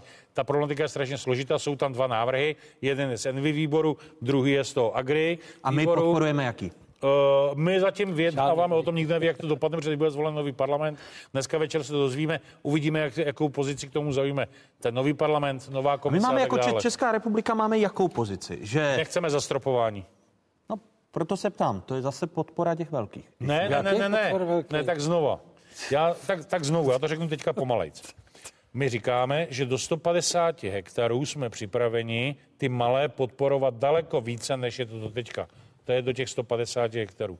Potom je dobrovolné zastropování, tam je i návrh, že se může odečít 50% nákladu a jsme zároveň proti tomu, aby byly zastropovaný ty envy dotace, respektive eh, ten, ten ekologický systém, protože po zemědělcích chceme, aby se k tomu dobře, o to dobře starali a není rozdíl mezi malým a velkým, jde o to, aby se dobře Jak to, starali. není, Aby... jak to, že není rozdíl mezi malým A a, velkým, rozdíl? který nakupuje za možná velkoobchodní ceny, má i jiné náklady, ne, ne, ne, ne. protože může Může malý, může malý mít úplně stejné výhody jako Tak velký? samozřejmě nemá. Velký má komparativní výhody. peněz určitě, ale teďka Finančně, ne, já teď nemyslím dotace, já myslím obecný, obecnou ekonomiku toho podniku. Vstup, vstupy. Samozřejmě, tam Pro, proto, samozřejmě, proto se ptám, Každý jako dostává- znovu a lépe, pane ministře, vašimi tak znovu slovy. Ne, ne, teď nehodnotím dotace, teď hodnotím jako ekonomiku podniku, že samozřejmě velký podnik má komparativní výhody v tom, že má dostupnější, lacinější úvěry eh, ve větším objemu a tak dál. To bychom tady dělali základní ekonomické poučky. Ale jestli dovolíte, pana Ale zase ty malí mají dotovaný úvěry. Samozřejmě, podstatě Říkejme to celý, Ale dobře, proboha. Ty jsou- dobře ale, Říkejme ale to v, tom, v tom objemu to, těch, těch peněz je to prostě Takže zanedbatelná část. zrušit ty dotace Ne, těch úvěrů pro ty malý, Já když si- nemají význam. Eh, Jako, to se týká Pane úvěru, předsedo. to se týká úvěru, úvěru PGRLF, eh,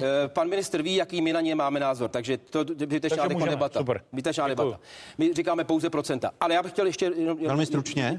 Hodně rychle stručně. Jednu My, otázku. eh, pokud se bavíme o zastropování, tak jako asociace říkáme, že chápeme, že zkrátka super velký, obrovský holdingy, velké firmy by měly mít nějakou míru zastropování. To, že Česká republika má určité svoje specifické podmínky, by měly vyjednavači pro, promítnout i do těch vyjednaných podmínek, které vyjednávají s Evropskou komisí. To, že to zastropování by se mělo týkat především té sapsové platby, která de facto v sobě nese klíč i k rozvoji venkova, i k rozvoji venkova, což objektivně obrovské zemědělské firmy neplní ve stoprocentním jaksi naplnění, na rozdíl od rodinných malých farem, kteří tam žijí, podnikají, ještě třeba politicky působí, tak tam říkáme, že to zastropání by být mělo a my si ho dovedeme představit na rozdíl od sociální demokracie, kdy pan Hamáček řekl, že to je 600 hektarů, tak my říkáme, že by to mělo být mezi tisíci až dvou tisícimi hektary na jeden podnik. A pokud se týká o eh, environmentální platby, to znamená ty ekologická schémata, které zmiňoval pan minister, tam my říkáme, že by zastropování být nemělo, no. protože i ty velké firmy se musí při přísnými podmínkami dotlačit k tomu, aby změnili model chování v krajině a, v zem, a přístupu k půdě. Takže vidíte, že se shodujeme. Uh, tak důležité, abyste to prosadil, to, co tady říkal Ještě pan, pan, věty, už ne. pan s, s dovolením, asi ne, pane prezidente, protože mám jednu otázku, která se týká podnětu Transparency International. Pane hmm. ministře, doufám, že jste ji četl. Jde o to, že státní zemědělský intervenční fond nadále proprác, popl, proplácí ze státního rozpočtu a bez omezení finanční prostředky společnostem patřící pod holding Agrofert. A to přes četné varovné signály, že tím může poškozovat finanční zájmy České republiky a daňových poplatníků. Jak píše Transparency International, podle kterého eh, státní zemědělský intervenční fond porušuje zákon. Je to hmm? tak? Není. Jak to, že ne? Tak to říkáte vy? Já mám podklad, že, Trans, že Transparency International, uh, cituji. No? Takže podle, podle vás je dobře, že se proplácejí ty ne, ne, ne, ne, ne, já bych to neposunoval. Z já bych to, já, jestli, jestli mohu, tak já bych si to dovolil schrnout. Tady začátkem letošního roku proběhl v České republice koordinovaný audit prevenci střetu zájmu v rámci evropských a, stu, a investičních fondů. Eh, na ZIFu probíhal tento audit ve dne 14. až 18. ledna a byl zaměřen na podporu projektového charakteru a tak dále. Z této kontroly ZIF dosud neobdržel žádný výstup a nebyl informován o žádném zjištění. To také vyplývá z posledního dopisu, který ZIF obdržel včera, no předevčírem 23.5. od pana Plevy, což je generální ředitel DG Agri. Do dnešní doby není k dispozici žádné oficiální stanovisko ze strany DG Agri, že došlo k porušení legislativy týkající se střetu zájmu. Platební agentura nemůže pozastavit proplácení dotací pouze na základě jakéhosi podezření. A když Evropská komise pro Agrofert zastavila, eh, zastavila proplácení... Já vám to hnedka řeknu. Ano. Co se týká projektových opatření, to se týká PRV, postupuje ZIV při platbách zcela v souladu s instrukcemi DG Agri a pravidly pro žadatele. Ve čtvrtletních výkazech do Evropské komise uvádíme přehled uskutečených plateb společnostem z koncernu Agrofert, přičemž jsme byli ze strany DG Agri v březnu letošního roku informováni, že u těchto projektů se pouze prodlužuje lhůtka k jejich proplacení o 6 měsíců až 9. Pouze prodlužuje, ne, že je pozastavená. A tak to bylo postupováno u třech projektů vykázaných ve čtvrté čtvrtletí 2018 a u dvou projektů vykázaných v prvním čtvrtletí 2019. Jedná se o následující projekty v celkové výši a tak dále a tak dále. To znamená, že prodloužení lhůty dochází pouze, nejedná se o pozastavení a začíná se odvíjet od data zaslání dopisu, který jsme obdrželi od pana Plevy, o kterém jsem tady mluvil. Máme to dokladovatelný. To znamená... Takže si ty dotace budou proplácet dál z národních zdrojů ale samozřejmě oni se pouze tak, jak to je, žadatel předloží, ZIV proplatí a žádá o proplacení do Bruselu. Není žádný zákonný rámec, na základě kterého bychom to nemohli dělat. Není, prostě neexistuje. Omlouvám se, není. Takže zákon neporušujete? Ne, v žádném Transparency případě. International se míní, mílí v tomto případě. Tak Nesou, to... Nesouvisí to s tím, že v dozorčí radě jsou lidé napojení na ANO a Agrofert? Ne, v žádném případě, to, to je pořád dokola, to, to ne. Ne, opravdu ne.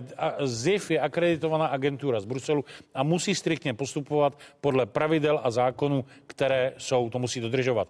Neexistuje, že by něco nedala. Nemá podnět a říkám, je to pouze pozastaveno o 6 až 9 měsíců. Není pozastaveno. Pracujeme na základě informací z DG Agri. Miroslav Toman, ministr zemědělství, prezident agrární komory Zdeněk Jandejsek, předseda Asociace soukromého zemědělství Josef Stehlík. Děkuji pro tuto chvíli. Děkuji. Loučíme se s diváky jedničky. Přepněte si na spravodajskou 24, kde otázky pokračují už za pár okamžiků. Řeč bude o soukromém biznesu a zahraniční politice, eh, kde se zájmy protínají a kde ne. Hosty diskuze Jiří Dinsbír, Radek Koten a Tomáš Vymazal. Přepněte si, pokračujeme na 24.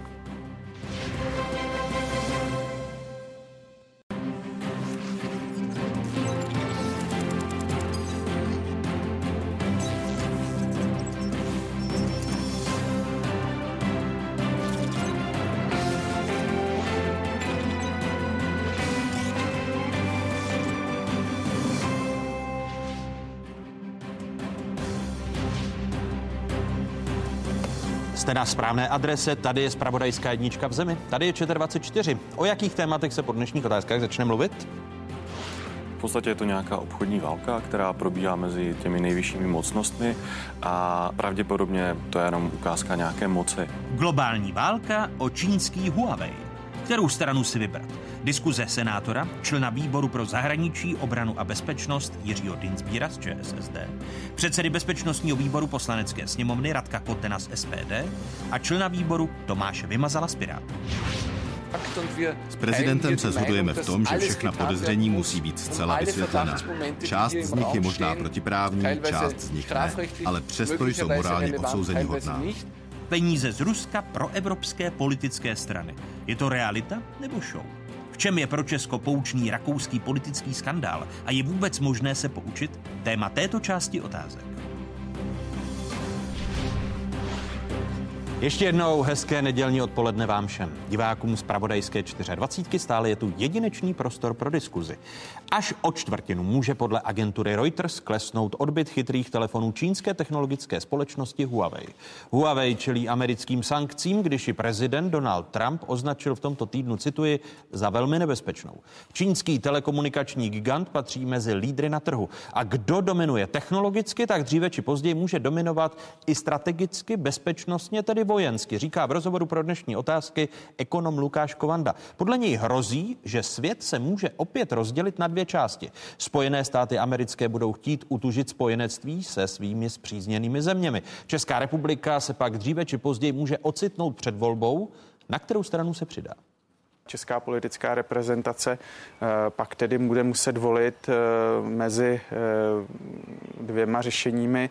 První je tedy NATO, to znamená řešení vyjádřené akronymem NATO a druhé řešení je vyjádřené akronymem neboli zkratkou PPF, to znamená zda tedy zůstat pod tím bezpečnostním dešníkem Spojených států, a nebo naopak podporovat eh, biznis českých firm v Číně, ovšem s tím velkým rizikem, že o ten bezpečnostní deštník eh, tvořený NATO a spojenci Spojených států přijdeme. Je nepochybné, že eskalace sporu o čínskou společnost Huawei je součástí americko-čínské obchodní války. Dalšími hosty otázek jsou senátor, člen výboru pro zahraniční obranu a bezpečnost Jiří Dinsbír z ČSSD. Vítejte, pane senátor. Dobrý den. Čase otázka. Dobrý den. Vítám předsedu bezpečnostního výboru poslanecké sněmovny Radka Kotena z hnutí SPD. Dobré odpoledne. Dobrý den, pane předsedo, a vítám člena bezpečnostního výboru poslanecké sněmovny Tomáše Vymazala z Pirátu. Hezký dobrý den i vám. Dobrý den. Blíží se ten okamžik, o kterém mluvil Lukáš Kovanda, že si, že si Česká republika, česká zahraniční politika bude muset vybrat, pane senátore? Tak co se bezpečnosti týče, tak si myslím, že jsme, se, že jsme si dávno vybrali, tak my jsme součástí severoatlantických struktur eh, NATO a samozřejmě taky členy Evropské unie, což jsou ty základní bezpečnostní institucionální záruky pro Českou republiku. A tady já si nemyslím, že bychom měli eh, tuto volbu změnit, pokud by takto vyhroceně eh, ta situace vypadala. Blížíme se k takto vyhrocené situaci po tomto týdnu kdy jsme viděli, jak vystupoval americký hmm. prezident Donald Trump vůči eh, čínskému gigantu Huawei, jak pak eh, hmm. následovaly eh, kroky ministerstva průmyslu a, a obchodu amerického britské firmy, například výrobce čipů? Situace se nepochybně e, vyhrocuje. Na druhou stranu otázka je, jak se změní jednání amerického prezidenta Trumpa v momentě, kdy dosáhne doopravdy něčeho i v oblasti těch ekonomických obchodních e, jednání. Nicméně to, že tady nějaké riziko je, to je zjevné. I e, naše příslušná agentura varování vydala. A tak, jak já jsem měl možnost se s různými lidmi o této věci bavit, a nejsem odborník samozřejmě na tu technickou stránku věci, tak to je otázka hodně důvěry nebo nedůvěry vůči, vůči Číně a jejich společnostem, eh, protože nepochybně tam technická rizika existují a zneužitelnost těch, eh, těch síťových struktur tady je a eh, experti, s kterými já jsem se bavil, tak tvrdí, že vlastně pokud tam není ten prvek důvěry, tak technicky to nelze stoprocentně zajistit. Mimo jiné, protože se vlastně dneska online nahrává, upgradeuje to softwarové vybavení těch, těch prvků těch sítí, to znamená, eh, ten, kdo je provozuje, tak to může kdykoliv změnit a to riziko nepochybně tam přítomné eh, je, pokud nemáme absolutní důvěru eh, v takového partnera. Když byl předsedou, když byl hostem otázek předseda vašeho výboru Pavel hmm. Fischer letos v březnu, tak říkal, že pozve majitele hmm. společnosti PPF Petra Kellnera na jednání vašeho hmm. výboru právě kvůli smlouvě, kterou má česká společnost O2 uzavřena se společností Huawei. K té schůzce nedošlo. Skupina PPF odmítla slovy, že jde o zviditelňování eh, senátora Pavla Fischera. Hmm. Myslíte si, že v této fázi konfliktu je nutné na politické úrovni rozebírat eh, smlouvu mezi O2 a Huawei? Já si myslím, že to není to nejpodstatnější. Ta, ten bezpečnostní rozměr je samozřejmě zásadní a to není otázka jednoho kontraktu, který může zajímat jednu naší společnost, potažmo teda ještě z holdingově usídlenou mimo Českou republiku.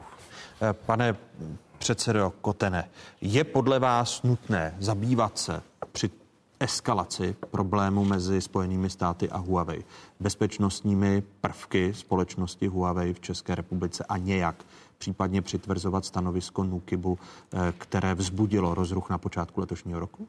Tak stanovisko Nukibu to bylo vlastně už v prosinci minulého roku, kdy vydali varování před technologiemi firmy Huawei a jednalo se hlavně o jejich umístění v kritické infrastruktuře státu, tedy to jsou ty nemocnice, eh, vojenská zařízení eh, a další, další například elektrárny.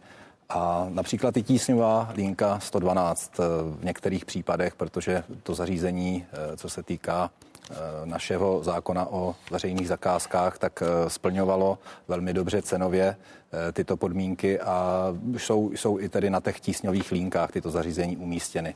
Samozřejmě všichni si dokážeme představit, co by se stalo v případě, kdyby se nahrál nějaký firmware s nějakými zadními vrátky a ten výrobce potažmo na dálku by byl schopen vyřadit třeba tu tísňovou línku eh, mimo provoz. Eh, my si to dneska ani nedokážeme představit, protože jsme zvyklí, že vytočíme číslo a všechno hned funguje na první dobrou. Takže my bychom se mohli ocitnout i v takovém eh, jaksi datovém blackoutu, kdyby jsme si nebyli schopni zaplatit třeba na pumpě pohonné hmoty a podobně a a blížilo by se to třeba blackoutu klasickému, když nejde například energie. Ono už se to tady v republice stalo, bohužel eh, všechny ty, eh, všechny ty eh, zařízení fungují na elektrickou energii. V případě, že není elektrická energie, tak se nedovoláme nic za určitou dobu, až teda dojdou náhradní zdroje napájení. A právě v případě firmy Huawei Nukip to vydal z tohoto důvodu, aby někdo nemohl na dálku tu naší kritickou infrastrukturu uvést mimo provoz.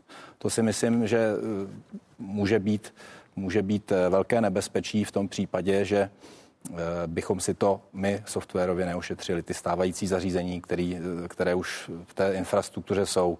A vy jako předseda bezpečnostního výboru poslanecké sněmovny, tak jak často se právě bavíte s těmi státními orgány o tom, aby bylo dodržováno to varování Nukibu, protože my jsme se v tomto týdnu eh, ptali na Nukibu a dostali jsme odpověď, že varování, které 17 prosince loňského roku vydal Národní úřad pro kybernetickou a informační bezpečnost, je beze změn, stále platné, žádné doplnění ani aktualizaci prohlášení NUKIP nevydal. Eh, to je jeho stanovisko, přičemž vládě to zpřesňoval na začátku roku, protože ten prosincový dokument vzbuzoval kontroverzi i mnoho výkladů. Jsou tam, jsou tam prováděcí eh, vlastně předpisy, jakým způsobem to vyhodnocovat, to nebezpečí. Eh, dále probíhají v různých státních institucích, třeba na finančních úřadech a tak dále, kde jsou tyto prvky použity v infrastruktuře.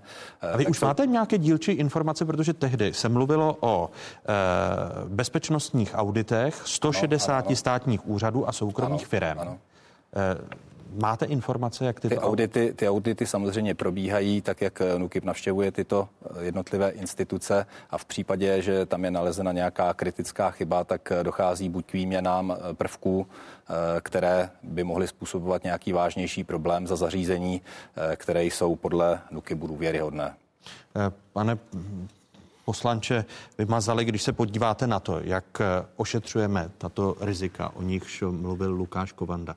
Je to ošetření dostatečné, když nejsou zpřesňovány dál ty eh, doklady o nichž, eh, nebo to varování, které NUKIP vydal v prosinci? Je to dostatečné, dostatečné nepřijde, já hlavně ale nechápu, proč eh, se NUKIP zabývá vlastně jenom těmi čínskými produkty. V zásadě se jeví, jako, že je to z toho důvodu, že američani jsou naši spojenci, takže jim věříme i přesto, že víme už, je to řádka let, co, co Edward Snowden zveřejnil, že vlastně společnost Cisco má také zadní vrátka od, od eh, americké agentury NSA, takže v zásadě my bychom se měli úplně obecně zaměřit na to, abychom uh, do naší uh, kritické infrastruktury poptávali hlavně open hardware a open software řešení a měli opravdu nějakou možnost kontrolovat, co v nich je a co v nich není, protože dneska, když nám ať už z Ameriky nebo z Číny pošlou nějaké zařízení, tak buď v zemi původu nebo po cestě k němu prostě může někdo něco připojit, přimontovat a my nemáme žádnou možnost zjistit, že takové zařízení tam je. Jinými slovy, to varování Nukibu je nedostatečné, protože se soustředí pouze na jednu z velkých technologických firm. Přijde mi to tak je naprosto na místě, rozhodně ty, ty úniky dat tam jsou potvrzené uh, ze zařízení společnosti Huawei, ale uh, není to celý ten problém. Pane senátore? Tak já bych tady souhlasil, že by se mělo přistupovat eh, ke všem eh, stejně. NUKIP zřejmě měl nějaké informace, na základě kterých dal to varování právě ve vztahu k těmto dvěma čínským eh, společnostem. Ale možná by bylo také zajímavé vést debatu, jestli se nestarat o nějakou kapacitu v Evropě, ehm, abychom byli schopni zajišťovat z vlastní evropské produkce ty klíčové prvky té kritické infrastruktury, sítí 5G a podobně. A jsou minimálně dva výrobci, kteří, pokud vím, tyto systémy dodávají eh, Nokia, Ericsson.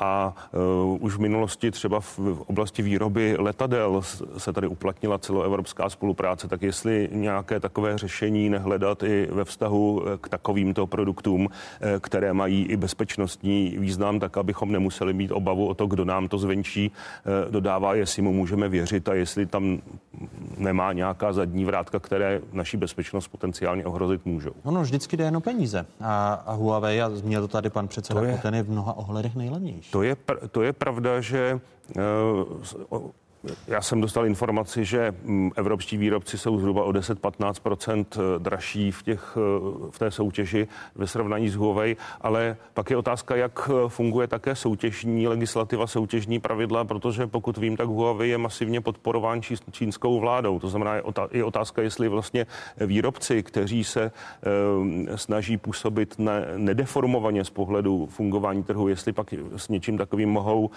soutěžit. Takže je to... Může problém, pan, pane senátore, je, že těm, to by se asi museli změnit zákony, pokud se nemýlím, protože jestliže to nedokážete, Huawei, že je dotován čínskou vládou a nemáte k tomu důkazy, tak nemůžete tak, je vyřadit z toho, že jsou nejlevnější. Nejde jenom, tady jsou dva prvky. Jedna věc je, do, do, je podpora, která jim umožňuje Eh, dodávat levněji tedy než konkurence a pak je ten bezpečnostní rozměr, který sám o sobě může odůvodňovat i eh, to, že někdo bude vyřazen nakonec na základě toho varování Nukibu. Eh, ten, kdo objednává nějaké systémy, tak má toto riziko vyhodnocovat už podle současných, současných pravidel. A pak samozřejmě, pokud se vyhodnotí to, že tam to bezpečnostní riziko je, tak i prostě náklady o 10-15% vyšší mohou být velmi dobrou, dobře vynaloženými prostředky na zajištění bezpečnosti. Čili není to, není to jenom o ceně, když jde o bezpečnost. Eh, původně NUKIP, pane předsedo Kotene, chtěl mít analýzu rizik eh, a těch bezpečnostních auditů ve 160 státních úřadech a soukromých firm k dispozici do 31. května, ale z našich informací se zdá, že velké úřady tento termín nestihnou. Je možné to prodlužovat dál v té vyostřené Eh, fázi, kterou v níž se ocitáme? Tak ta situace je vyostřená zejména z toho důvodu, že eh, Spojené státy jsou nyní jak to tady zmínili i předtím mý eh, řečníci a odborníci na IT, tak Dá se říct, že momentálně se tlačí na to, aby eh, se Čína a Spojené státy nějakým způsobem dohodly na té obchodní válce, jestli budou dál válčit a zvedat eh, ta dovozní cla na jednotlivé druhy zboží. A, a na druhou stranu eh, si musíme položit otázku i vzhledem k tomu, zda jsme schopni tedy vyrábět v nějaké podobné ceně technologicky podobně stejné zařízení i pro ty sítě 5G, protože vzhledem k tomu, že firma Huawei má eh, roční zisk po zdanění nějakých 7 eh, miliard dolarů a do vývoje nových zařízení vráží zhruba polovinu, tak eh, nevím, jestli jsme schopni tady v Evropě vlastně sehnat takového výrobce, který bude schopen do vývoje dávat takovéto částky nebo alespoň řádově podobné částky. A pro vás Huawei je riziková firma? Huawei může být riziková firma zrovna tak jako i jiné firmy, protože jak se v minulosti ukázalo, i jiné firmy měly problémy s tím, že do svého hardwareu si dávali zadní vrátka, nevím sice pro koho, ale určitě ty zadní vrátka se dají vždycky odevřít a využít. Dokonce je téměř veřejným tajemstvím, že Windows 10 jako takové jsou v podstatě jenom terminálem, který schromažďuje informace. Takže já vidím, že jsme sledováni dnes a denně úplně všemi.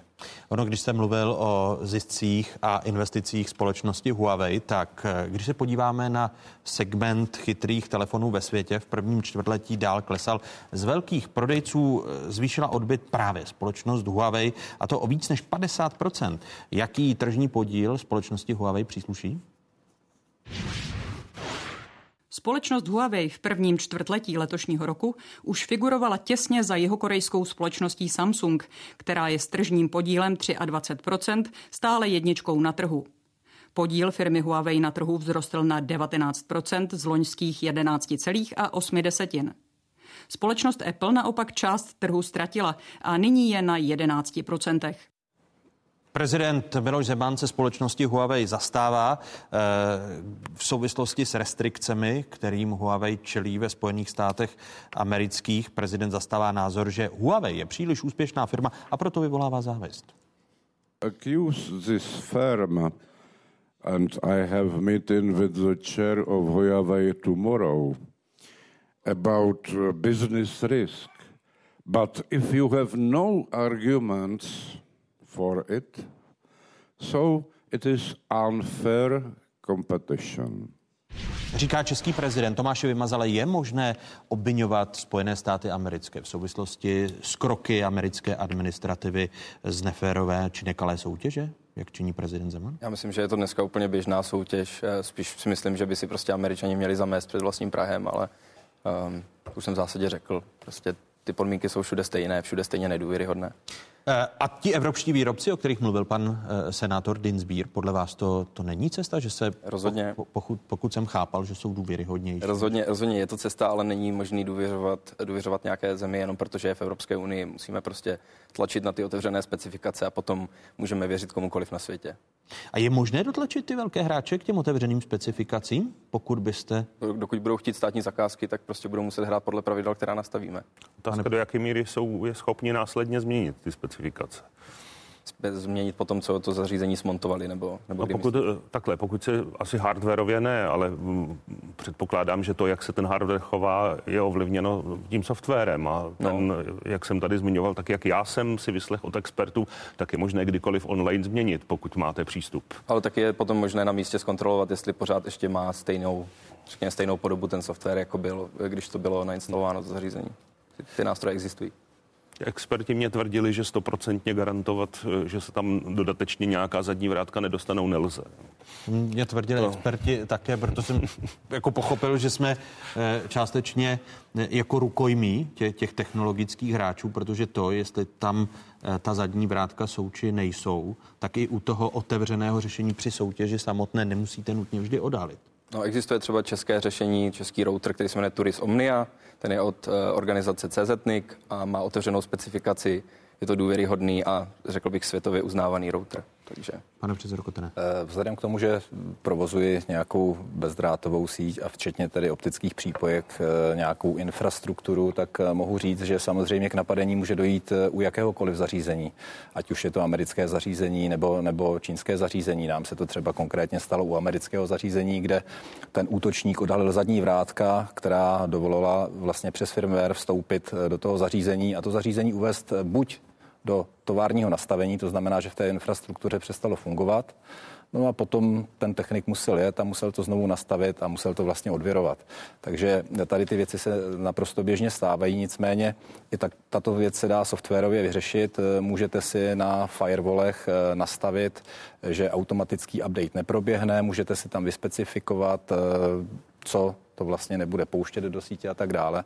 A to je jedno z řešení, které bychom mohli aplikovat i u nás, eh, konkrétně v té kritické infrastruktuře, protože nejsme schopni asi teďka eh, poručit panu Kellnerovi, aby přestal používat eh, zařízení výrobce Huawei, protože je to soukromá firma a velice, a která teda samozřejmě pracuje pro zisk, nikoliv pro to, aby jak si tady zabezpečovala nějaké bezpečí občanům České republiky. Takže co se týká té klasické infrastruktury, jako jsou telefony, mobilní telefony a tak dále, tak to se obávám, že nemůžeme bohužel soukromým firmám Proto se ale nařizovat. ten tlak na tu státní infrastrukturu, vy jako předseda bezpečnosti bezpečnostního výboru můžete garantovat, že je dostatečný? Nebo uh, jestli orgány tohoto státu jsou jen v nějaké polofázi či polokrocích? Já bych se velmi, velmi přimlouval za jednu věc. Tu kritickou infrastrukturu státu opravdu oddělit od eh, zbytku veřejných sítí, protože eh, pokud by ta infrastruktura byla oddělená, byla vybudována vlastně ryze jenom pro ty instituce, tak potom bychom si tam mohli dát za prvé zařízení taková, kterým důvěřujeme, a za druhé tím, že by to bylo přes eh, nějaké centrální firewally vedeno, tak tím pádem bychom si spoustu problémů centrálně ošetřili už na tom vstupu a bylo by to daleko určitě bezpečnější než to, co máme nyní, kdy využíváme zařízení a sítě třetích stran. Právě a tlačit jako bezpečnostní výbor na to, abyste možná zavázali instituce státu, aby došlo k oddělení kritické infrastruktury státu a ne, že bude outsourcována, řečeno nečesky, nehezky? Hmm. V podstatě ano, v podstatě to tak říkáte. My, my bychom na to tlačili čím víc, ale záleží to hlavně na vládě, na bezpečnostní ale, radě státu. A ale vy, vy, vy můžete jako bezpečnostní výbor k tomu přece zavázat eh, vládu, No, můžeme vydat usnesení bezpečnostního výboru, samozřejmě. Proč jste to neudělali, pane poslanče? Mně přijde, že pořád eh, to, to řešení ne, ne, řekněme, ne, nepoužívat produkty Huawei není dostatečné, takže já spíš jsem se snažil zjistit, v čem je vůbec ten problém a vlastně celou dobu NUKIP mluví jenom o Huawei, takže v zásadě na, na základě zjištění NUKIP bychom ani ty kroky, které my chceme provést, nemohli nemohli odůvodnit. Teď, teď tomu nescela rozumím. Přece by stát mohl svoji páteřní kritickou infrastrukturu si budovat sám a, a vyředit, ať je čínská, Rozhodně americká mohl. či, ale... či jiná, ale pro, proto se ptám, proč tady třetí firmy tak to, to, to varování Nukibu se v zásadě tváří tak, že pokud nebudeme používat produkty Huawei, tak žádný problém neexistuje, ale to není pravda, takže No ale vy přece nemusíte být jako, eh, když jste volení zástupci lidu, tak nemusíte být závislí na stanovisku Nukibu. Proto se ptám, proč jste jako eh, výbor pro bezpečnost například nezavázali několika usneseními, či poslanecká sněmovna jako celek, aby se kritická páteřní infrastruktura technologická toho státu, aby jim měl stát stoprocentně pod kontrolou, chápu-li správně slova pana předsedy Kotena, a ne, aby ji měl jenom částečně pod kontrolou, protože významný hlas mají třetí strany, které zajišťují státu chod kritické infrastruktury. No, nemám dobrou odpověď, proč jsme to neudělali. Nemám. No, já bych možná tu odpověď částečně měl, protože samozřejmě, když vydá stanovisko NUKIP, tak eh, to má nějaké právní eh, souvislosti. To opravňuje vlastně státní instituci, které eh, organizují nějaké veřejné soutěže na dodání těch prvků, kterých se to týká, aby případně zhodnotili tu bezpečnostní záležitost a vyřadili usnesení bezpečnostního výboru sněmovny, by žádný podklad státním orgánům k tomu, jak mají jednat, aby to bylo v souladu s právem nedávalo. No, ale samozřejmě, a tím neříkám, že se ne, nemají mají eh, výbory, ať už sněmovny nebo senátu, k těmto bezpečnostním záležitostem vyjadřovat. My jsme se tím zabývali opakovaně. Pana Navrátila z Nukibu jsme opakovaně měli na jednáních zahraničního bezpečnostního obraného výboru eh, senátu. Takže ano, vyjadřujeme se k tomu, eh, necháváme si předkládat informace, ale samozřejmě usnesení žádného výboru sněmovny nebo senátu nevytváří právní základ pro to, aby ve veřejných soutěžích mohl někdo třeba vyřadit produkty nějakého dodavatele. Zatímco vyjádření eh, varování Nukibu ano. My jsme se například pozvali, a to mi tady eh, kolega Vymazal potvrdí, eh, pana ředitele Navrátila plus ještě další techniky od nich z Nukibu, aby nám vysvětlili, proč třeba například neinformovali o tom, že v telefonech společnosti Apple je nějaká aplikace, nějaký messenger, který má bohužel také bezpečnostní chybu. My jsme se to dozvěděli jako bezpečnostní výbor z denního tisku a tak jsme chtěli vysvětlení, proč třeba tady o tom nás neinformoval, protože tam stačí, když útočník eh, vytočí někdy v noci číslo toho volaného přes ten messenger, který je součástí. A bylo to po nějaké aktualizaci iOS vlastně v těch mobilních telefonech, která obvykle probíhá v noci. A potom vlastně může používat ten útočník jak mikrofon, tak přední i zadní kameru. Takže to nám připadalo velmi bizarní, že tady tím se Nuky vůbec nezabýval. A proto jsme si vlastně nechali dát stanovisko, abychom zjistili, proč se to vlastně stalo. Eh, takže problémy Nukibu. Chápu to správně, aby stát měl více eh, tu páteřní kritickou infrastrukturu pod kontrolou?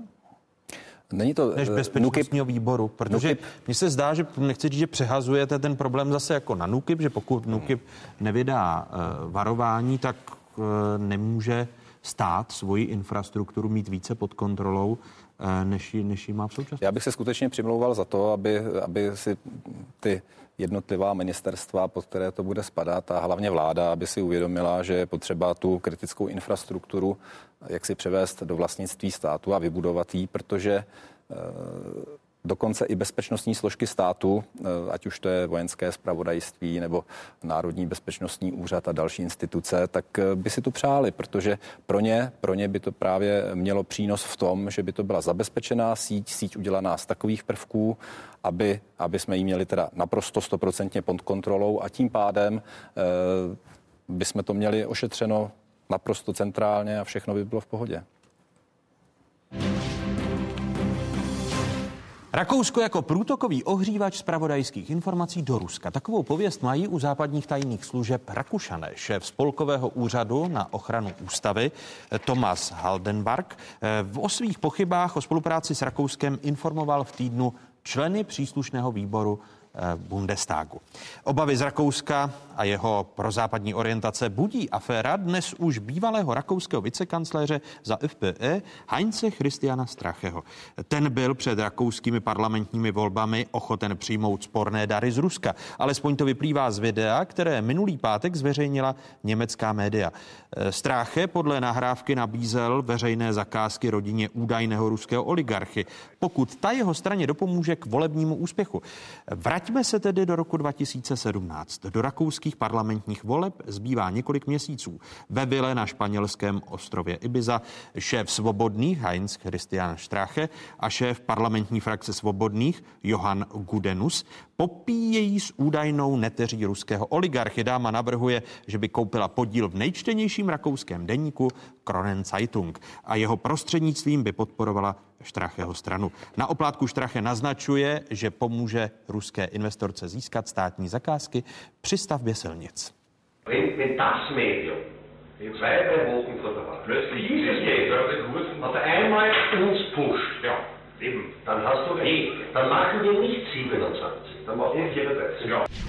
Dva roky staré video se objevilo v médiích týden před evropskými volbami. Eh, znovu začaly úvahy o Rusku, eh, které podporuje krajně pravicové strany, včetně eh, Štrachyho svobodných. V roce 2011 tak díky dobrým kontaktům získala Jean-Marie Lepenová půjčku v hodnotě 9 milionů eur od první česko-rakouské banky podle italských novinářů. Zástupce italské ligy, kterou vede Vicepremiér Matteo Salvini jednal v roce 2018 s ruskou státní společností o tajném financování Salviniho strany. Eh, měli bychom si z toho rakouského příběhu vzít nějaké ponaučení, pane senátore Dinsbíre? Tak je tady je zajímavé, že Eh, krajní pravice má sklon spolupracovat s Ruskem, přijímat i finanční podporu.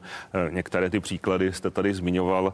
Eh, podobné spekulace jsou i třeba kolem referenda o Brexitu. V Británii je vyšetřován Aaron Banks, který je velkým donátorem právě těch, kteří podporují Brexit v těch nejtvrdších podobách. A dost možná, že to je i součást nějaké té hybridní strategie, kterou Rusko uplatňuje mimo jiné vůči Evropské unii, tak aby pokud možno rozklížilo jak jednotlivé členské země, tak i tu evropskou e, spolupráci. Ale to, že je opravdu zajímavé to, že na to naskakují zejména krajně pravicové strany v těch jednotlivých evropských zemích. No, příklad si z toho brát, měli bychom mít jasně, jasná transparentní pravidla financování celého politického procesu. Aniž bych si dělal iluzi, že... Ale i přes ta pravidla. Ani, aniž bych by... si dělal iluzi no. právě, že je kdykoliv nastavíme tak, aby byla zcela neprůstřelná, aby někdo vždy nevymýšlel způsob, jak je obejít. V minulém volebním období se mimo jiné přijala novela zákona o združování v politických stranách a hnutích, kde se nějaká pravidla zavedla. Já bych si uměl představit i tvrdší, zejména ve vztahu eh, k přijímání eh, darů eh, a sponsoringu od právnických osob, kde se stanovil limit 3 miliony korun. Já si umím představit i pravidla, že od právnických osob by strany nemohly přijímat vůbec žádné prostředky a bylo by to na občanech, na jednotlivých osobách, aby případně rozhodli o tom, jestli strany podpoří. To tehdy bylo eh, odmítnuto. Ale mimo jiné se tam také dostalo ustanovení, že s výjimkou politických eh, a tím, tím, by stran, se, tím by se ty fyzické osoby, které by třeba přelívali peníze z Ruska? Tím to, to, to samozřejmě nikdy, nikdy, jak jsem říkal, stoprocentní pravidla a tak, aby je někdo neskoušel obcházet, asi nevymyslíte. Ale mimochodem také máme v zákoně zákaz přijímat eh, peníze ze strany politických stran od zahraničních právnických eh, osob. To znamená, že my jsme mnohem dál v některých oblastech té úpravy než eh, jiné členské země Evropské unie. Říkám, umím si představit přitvrzení, ale třeba to, co se odehrávalo na těch nahrávkách, to, že někdo investuje třeba do nějakých médií, do sdělovacích prostředků, která potom budou psát příznivěji o nějaké politické straně, to asi úplně v pravidlech financování politických stran nepodchytíte. A takových příkladů bychom asi dokázali eh, uvést více, kde to není úplně jednoduše regulovatelné, protože často ani neprokážete, eh, že taková investice je uskutečněna s takovýmto záměrem. Eh, pane Vymazale, jak eh, bychom se měli poučit z toho rakouského příběhu a myslíte si, že podobný příběh by se mohl odehrát i v Česku? Tak určitě by se to odehrát mohl. Konec konců eh, nějaké, řekněme, nacionalisticko-populistické strany u nás existují taky. Já si myslím, že rozhodně transparentní financování politických stran je, je prerekvizita, kterou musíme nastavit, ale žádný zákon není dostatečně, hm, řekněme, připravený na všechno, co může přijít, takže, takže je potřeba investovat i do kritického myšlení, do vzdělání a, a prostě spolehnout se potom na to, že se lidi nenechají oblbnout úplně čímkoliv. A vám se jako, protože ten rakouský příběh, stejně jako pan senátor Dinsbier tady zmínil, financování eh, pro brexitové kampaně. Aaron Banks je vyšetřován Národním kriminálním úřadem ve Spojeném království Velké Británie, že také tam byl příslip obchodu s Ruskem, mm-hmm. o čem jsme tady v otázkách na základě dokumentu Channel 4 eh, informovali. Tak myslíte si, jako člen bezpečnostního výboru, máte dostatek informací. Zda mají české bezpečnostní složky dostatečně pod kontrolou to, aby politici eh, neprosazovali skrze nějaké peníze budoucí podnikání zájmy cizích států oproti zájmům eh, té země, pro kterou mají pracovat? O tom já třeba osobně dost informací určitě nemám, ale mm, poněkud možná naivně spolíhám na bezpečnostní informační službu, která je kontrolovaná parlamentem. Já v té komisi nesedím, takže nevím, co je obsahem těch výročních zpráv, ale věřím, že tohle, tohle je jedna z eh, činností. Důležité je, zda, zda konají ty, eh, protože podívejte se, jak jsou zesměšňovány zprávy eh, bezpečnostní informační služby, že prezident republiky mluví o BIS jako o čučkařích a přitom je to BIS, která upozorňuje převážně právě na ruskou a, a čínskou stopu. Názor prezidenta republiky pro mě v tomhle nemá úplně váhu, bych řekl. Tady já myslím, že je potřeba se zastat českých spravodajských eh, služeb, eh, protože žádní čučkaři to nepochybně nejsou.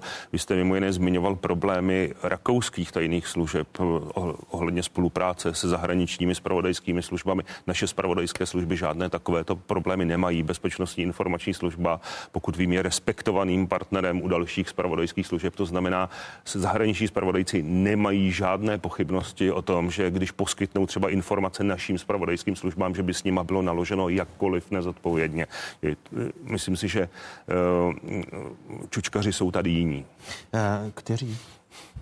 Třeba autoři různých výroků kteří používají slovo čuška? Například. Šest dnů, které změnili rakouskou vládu, podívejme se. Minulý pátek německá média zveřejnila tu nahrávku, o níž byla řeč. Je to dva roky stará nahrávka s Haňcem Christianem Štrachem. Den po odvysílání reportáže oznámil Štrache rezignaci. Premiér Sebastian Kurz vypovídá koaliční smlouvu a prezidentovi navrhuje vypsání předčasných voleb. Rakouský prezident s nimi souhlasí, mluví o zářivém termínu. V úterý pak je odvolán ministr vnitra za svobodné a po něm z vlády odcházejí i téměř všichni další ministři za FPE. Večer se pak prezident van der Bellen eh, v projevu k národu eh, za chování rakouských politiků omluvil.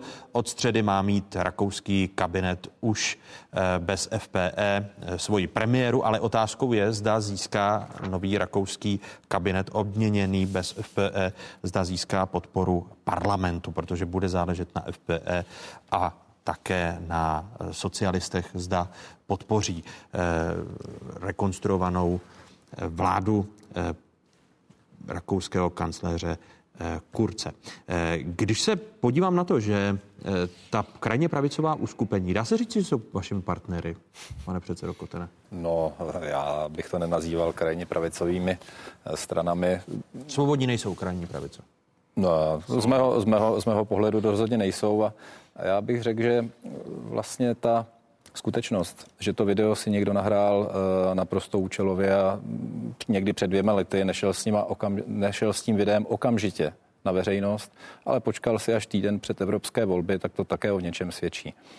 Podle vás není podstatné, co, co je v tom videu, že někdo je ochoten zrazovat svou zemi ve prospěch to je samozřejmě, to je samozřejmě, to je samozřejmě velice špatně, protože uh, tady to by žádný politik neměl dělat, ale jak vidíme, tak se to bohužel děje. Děje se to dokonce i v Rakousku, které nám bylo předkládáno za nějaký etalon demokracie, protože uh, Rakousko tehdy uh, vlastně v době po druhé světové válce nebylo ani součástí nějakých severoatlantických struktur, bylo vlastně celou dobu neutrální, nebyl to ani východní blok, ani západní blok, takže my jsme k tomu Rakousku poměrně zlížili a tady to je velice, velice špatné, že se takovéto věci dějou. Já samozřejmě když měli, bych by, si to... měli by ty kroky, protože vy jste významným členem Eh, SPD v Čes- České republice a SPD, pokud se dostane do Evropského parlamentu v těch letošních volbách do Evropského parlamentu, tak uvažuje o tom, že s těmito stranami, které by byste neoznačil za krajně pravicové, vytvoříte eh, společnou frakci v Evropském parlamentu. Jak se vám tam bude sedět se svobodnými, kteří mají tento skandál po tomto týdnu, po případě eh, Já si myslím, že politickou... která, kde je prokázáno také financování její strany z Ruska?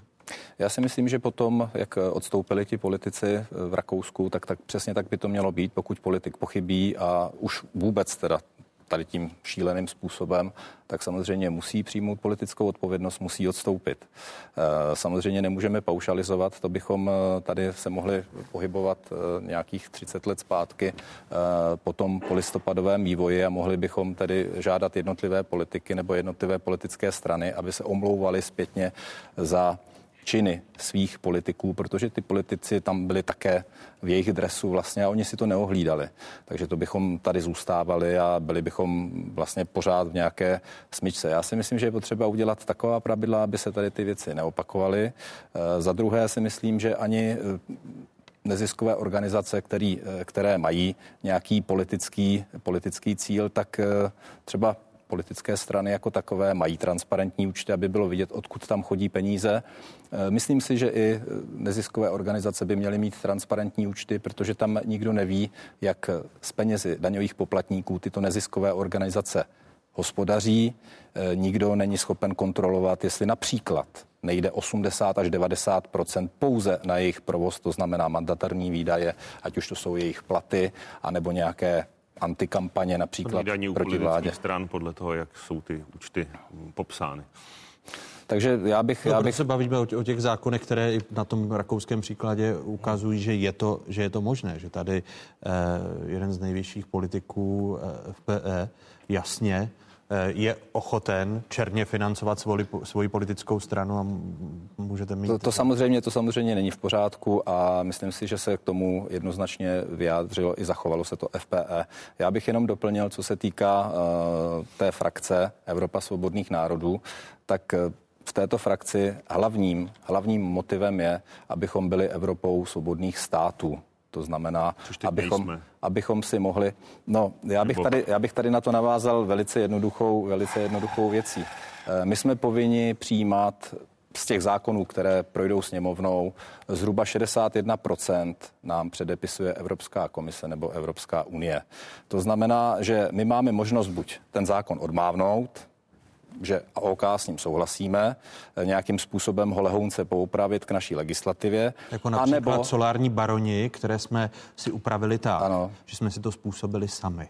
Eh, já bych třeba, se, já bych třeba jako se zmínil o zákonu o zbraních, který my máme dobrý, ale bohužel musíme přijmout evropskou směrnici ohledně zbraní. Nikomu se to nelíbí, soudíme se. Eh, se... Takže po tom skandálu, který se odehrál v Rakousku, eh, vás jako SPD, pokud se dostanete do Evropského parlamentu po těchto volbách, tak to neznepokuje a budete součástí. My tam jdeme za naším programem. Ten program je naprosto jasný svobodná Evropa, svobodné státy, Nejraději bychom se vrátili před Lisabonskou smlouvu, protože, eh, jak jsem vám tady popisoval celý ten mechanismus, tak my v 61% všech zákonů se jedná o implementace zákonů z Evropské unie. Náš politik by je v životě nikdy nevymyslel, ale vzhledem k tomu, že to je z Evropské unie, tak to musíme. Například GDPR, dneska, dneska už si nemůžete v podstatě ani nechat poslat nějaký to mohl, mohl reagovat. Eh, my jsme mnohem svobodnější jako členové Evropské unie. Eh, já nevím, jestli si někdo umí představit, jak bychom například s prezidentem Trumpem sami jako Česká republika vyjednávali obchodní eh, dohody, jak by to asi vypadalo třeba z hlediska cel na vývoz automobilů, jejich součástek, oceli, hliníku a podobně, kde máme máme výrazné obchodní eh, zájmy, takže my jsme v tomto mnohem vlastně suverenější a svobodnější v tomto partnerství. A co se týče přijímání těch eh, zákonů ve sněmovně, eh, kdy velmi často je to doopravdy transpozice, to znamená, že se přejímá něco z evropské legislativy, tak veškerou tu evropskou legislativu schvalují ministři na radách ministrů. A když si tady třeba například dneska někdo stěžuje, se nepřijala tvrdší úprava v oblasti kvality potravin, což bylo to předchozí vaše téma, tak naše ministrině průmyslu a obchodu hlasovala pro tu kompromisnější spolu s některými dalšími státy proti Evropskému parlamentu, který tlačil na přísnější úpravu. Takže opět je to naše spoluvina za to, že nemáme eh, lepší legislativu v oblasti ochrany potravin. A eh, neschvaluje se žádná evropská legislativa, kde by Česká republika neseděla u toho stolu její minister a eh, nerozhodoval, včetně toho GDPR například. Tady, když se bavíme o vzniku těch nových stran, které bývají označovány za nacionalistické či krajně pravicové, tak Václav Klaus mladší chce představit eh, v půlce června novou politickou stranu. Jakou případnou podporu nebo možné sympatie může mít projekt mezi lidmi? Přinášíme výsledky exkluzivního průzkumu Trendy Česka, který pro českou televizi aktuálně zpracovala společnost Kantar. Tady jsou jeho výsledky. Zhruba každý pátý respondent eh, vítá iniciativu Václava Klause mladšího, který eh, se chystá založit eh, novou politickou stranu. Více jsou to lidé ze střední generace, především jsou to voliči SPD a ODS. A jako důvody pro tuto svoji pozitivní odpověď nejčastěji uváděli nějaké názorové souznění s Václavem Klausem mladším ale taky způsob prezentace těch názorů, to, že je přímý, že nekličkuje, neuhýbá, to, že je dlouhodobě konzistentní ve svých názorech a také mm, uvádí jako pozitivum, že prostě bude větší výběr mezi těmi jednotlivými stranami, přibude tady další.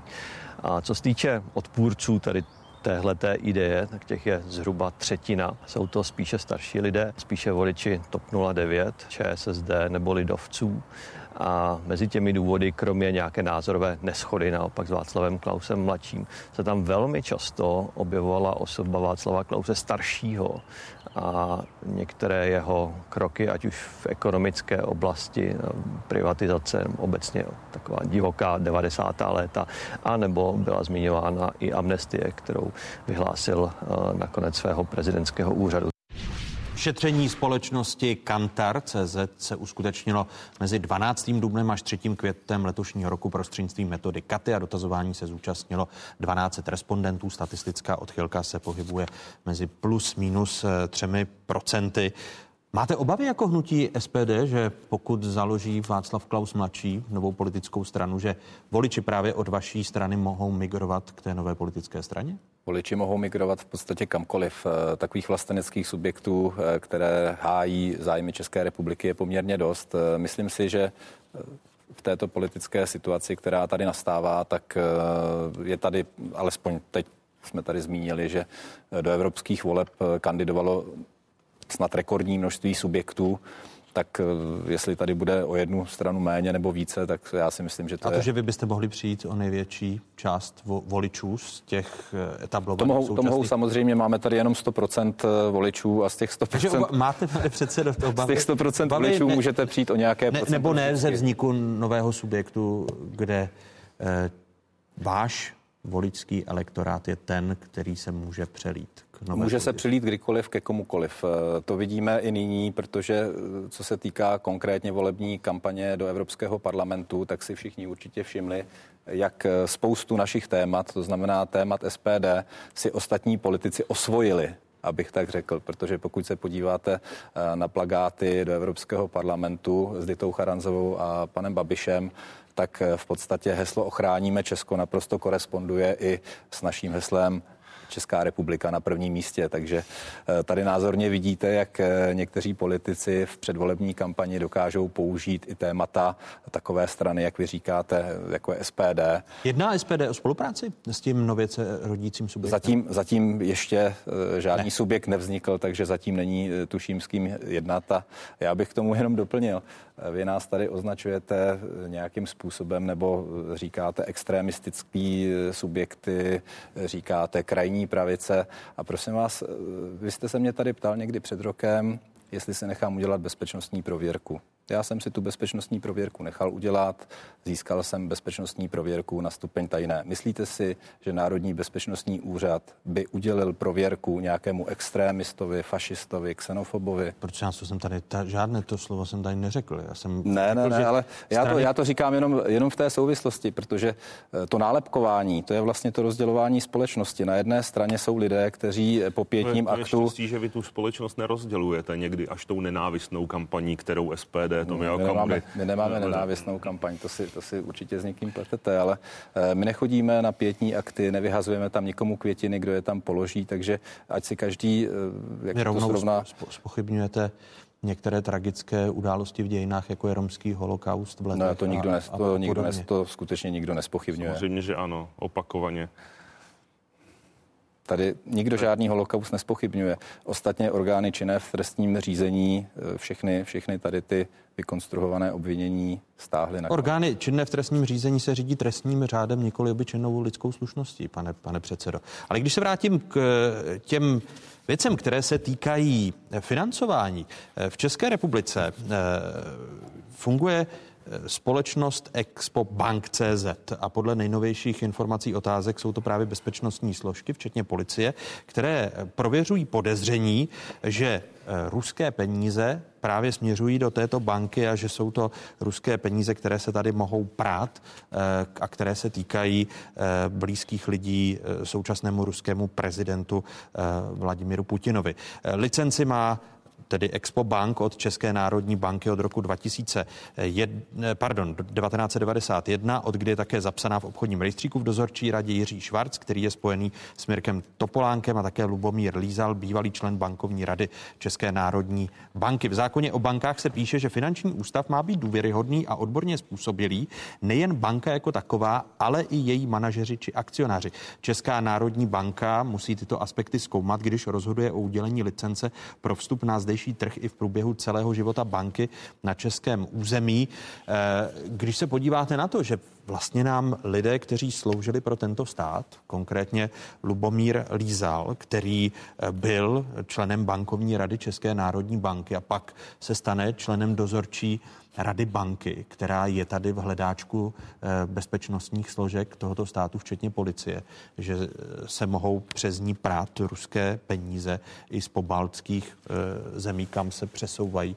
Tak jaká je to vizitka České republiky z hlediska té bezpečnosti a důvěryhodnosti, Tomáši? Um, tak když už někdo něco kontroluje, měl by to být důvěryhodný člověk. Já se přiznám, že tu kauzu úplně detailně neznám. Vizitka to určitě dobrá není, ale Eh, zase je, je dobře, že jsme na něho přišli, na toho člověka, takže hm. No já se ptám, jestli, eh, když, když se podíváte na, na to, že eh, by přece i, i Česká republika by se tady nestala. Vy si myslíte, že ten příběh, protože jste naznačoval, že i v Česku by se mohlo stát to, co se, hmm. to, co se v děje Rakousku, tak to zjevně i vypovídá o tom, že nebereme v potaz dostatečně asi varování i, i tajných služeb, které na to opakovaně upozorňují a pak se ukáže, že tady může fungovat tento subjekt Expo Bank CZ a že eh, členem dozorčí rady je bývalý viceguvernér České národní banky. No, tak já myslím, že musíme prostě celou dobu tlačit na to, na to transparentní financování politických stran a musíme vědět, kdo jsou koneční vlastníci těch, uh, těch jaksi původců těch penězovodů, takže um, já, já mm, v tomhle směru Myslím, že, že ta naše legislativa ještě není úplně dostatečná, ale uh, nevím, jestli, do jaké míry se to týká vlastně téhle kauzy. Vy říkáte uh, varování tajných služeb. Já to varování neslyšel, takže nebo nevím. No, no, i ve výročních zprávách se o, opakovaně objevuje.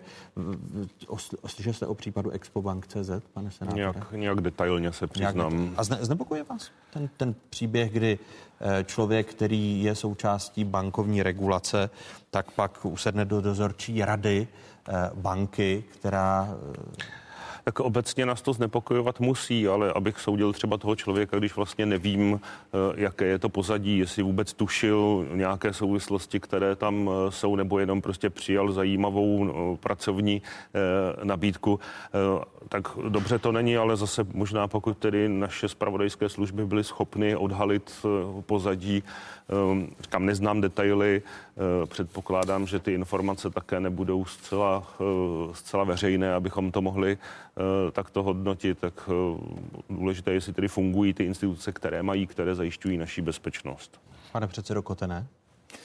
No, eh, já si myslím, že Bezpečnostní informační služba a další, ať už je to vojenské zpravodajství a další naše tajné služby, takže mají nyní poměrně dobrý nástroj, aby takovéto případy mohly odhalovat. A z toho, co mi tady vy říkáte, tak určitě to odhalili.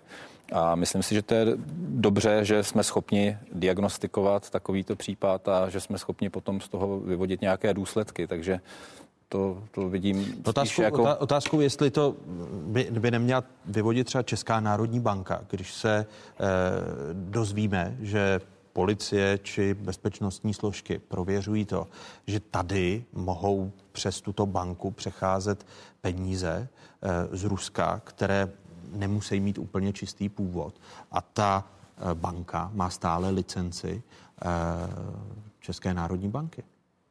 To si myslím, že musí posoudit ty orgány, které, které na to mají nějakou pravomoc a určitě to nepřísluší nám, aby, abychom to rozhodovali buď v bezpečnostním výboru, anebo v poslanecké sněmovně České ne, ale republiky. jde o to bezpečnostní riziko. Jestli Česká republika má dostatečně ochráněno právě to riziko, aby nebyla Eh, to, tou zemí, která, která bude fungovat jako finanční infrastruktura, kde se přelívají Já si myslím, že v současnosti určitě nebude, protože, protože uh, momentálně si myslím, že ty pravomoci, tak jak to mají naše tajné služby nastaveno, tak jsou velmi dobré na vysoké úrovni a i z toho vlastně mi vyplývá, že jsou schopni takovéto případy zachytit a uh, potom už ty informace předají tím oprávněným adresátům, ale to si myslím, že my se ani nedozvíme.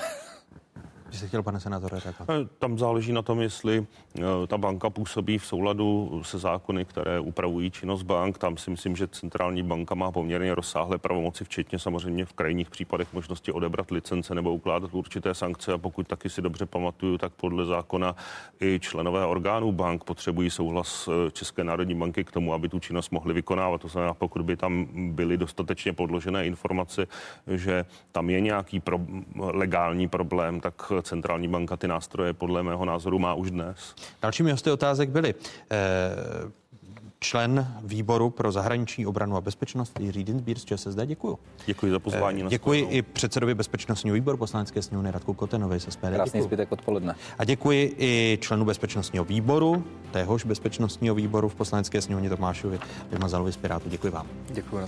Takové byly dnešní otázky. Připomínám, že nás najdete na internetových stránkách, známá adresa www.ceskatelevize.cz.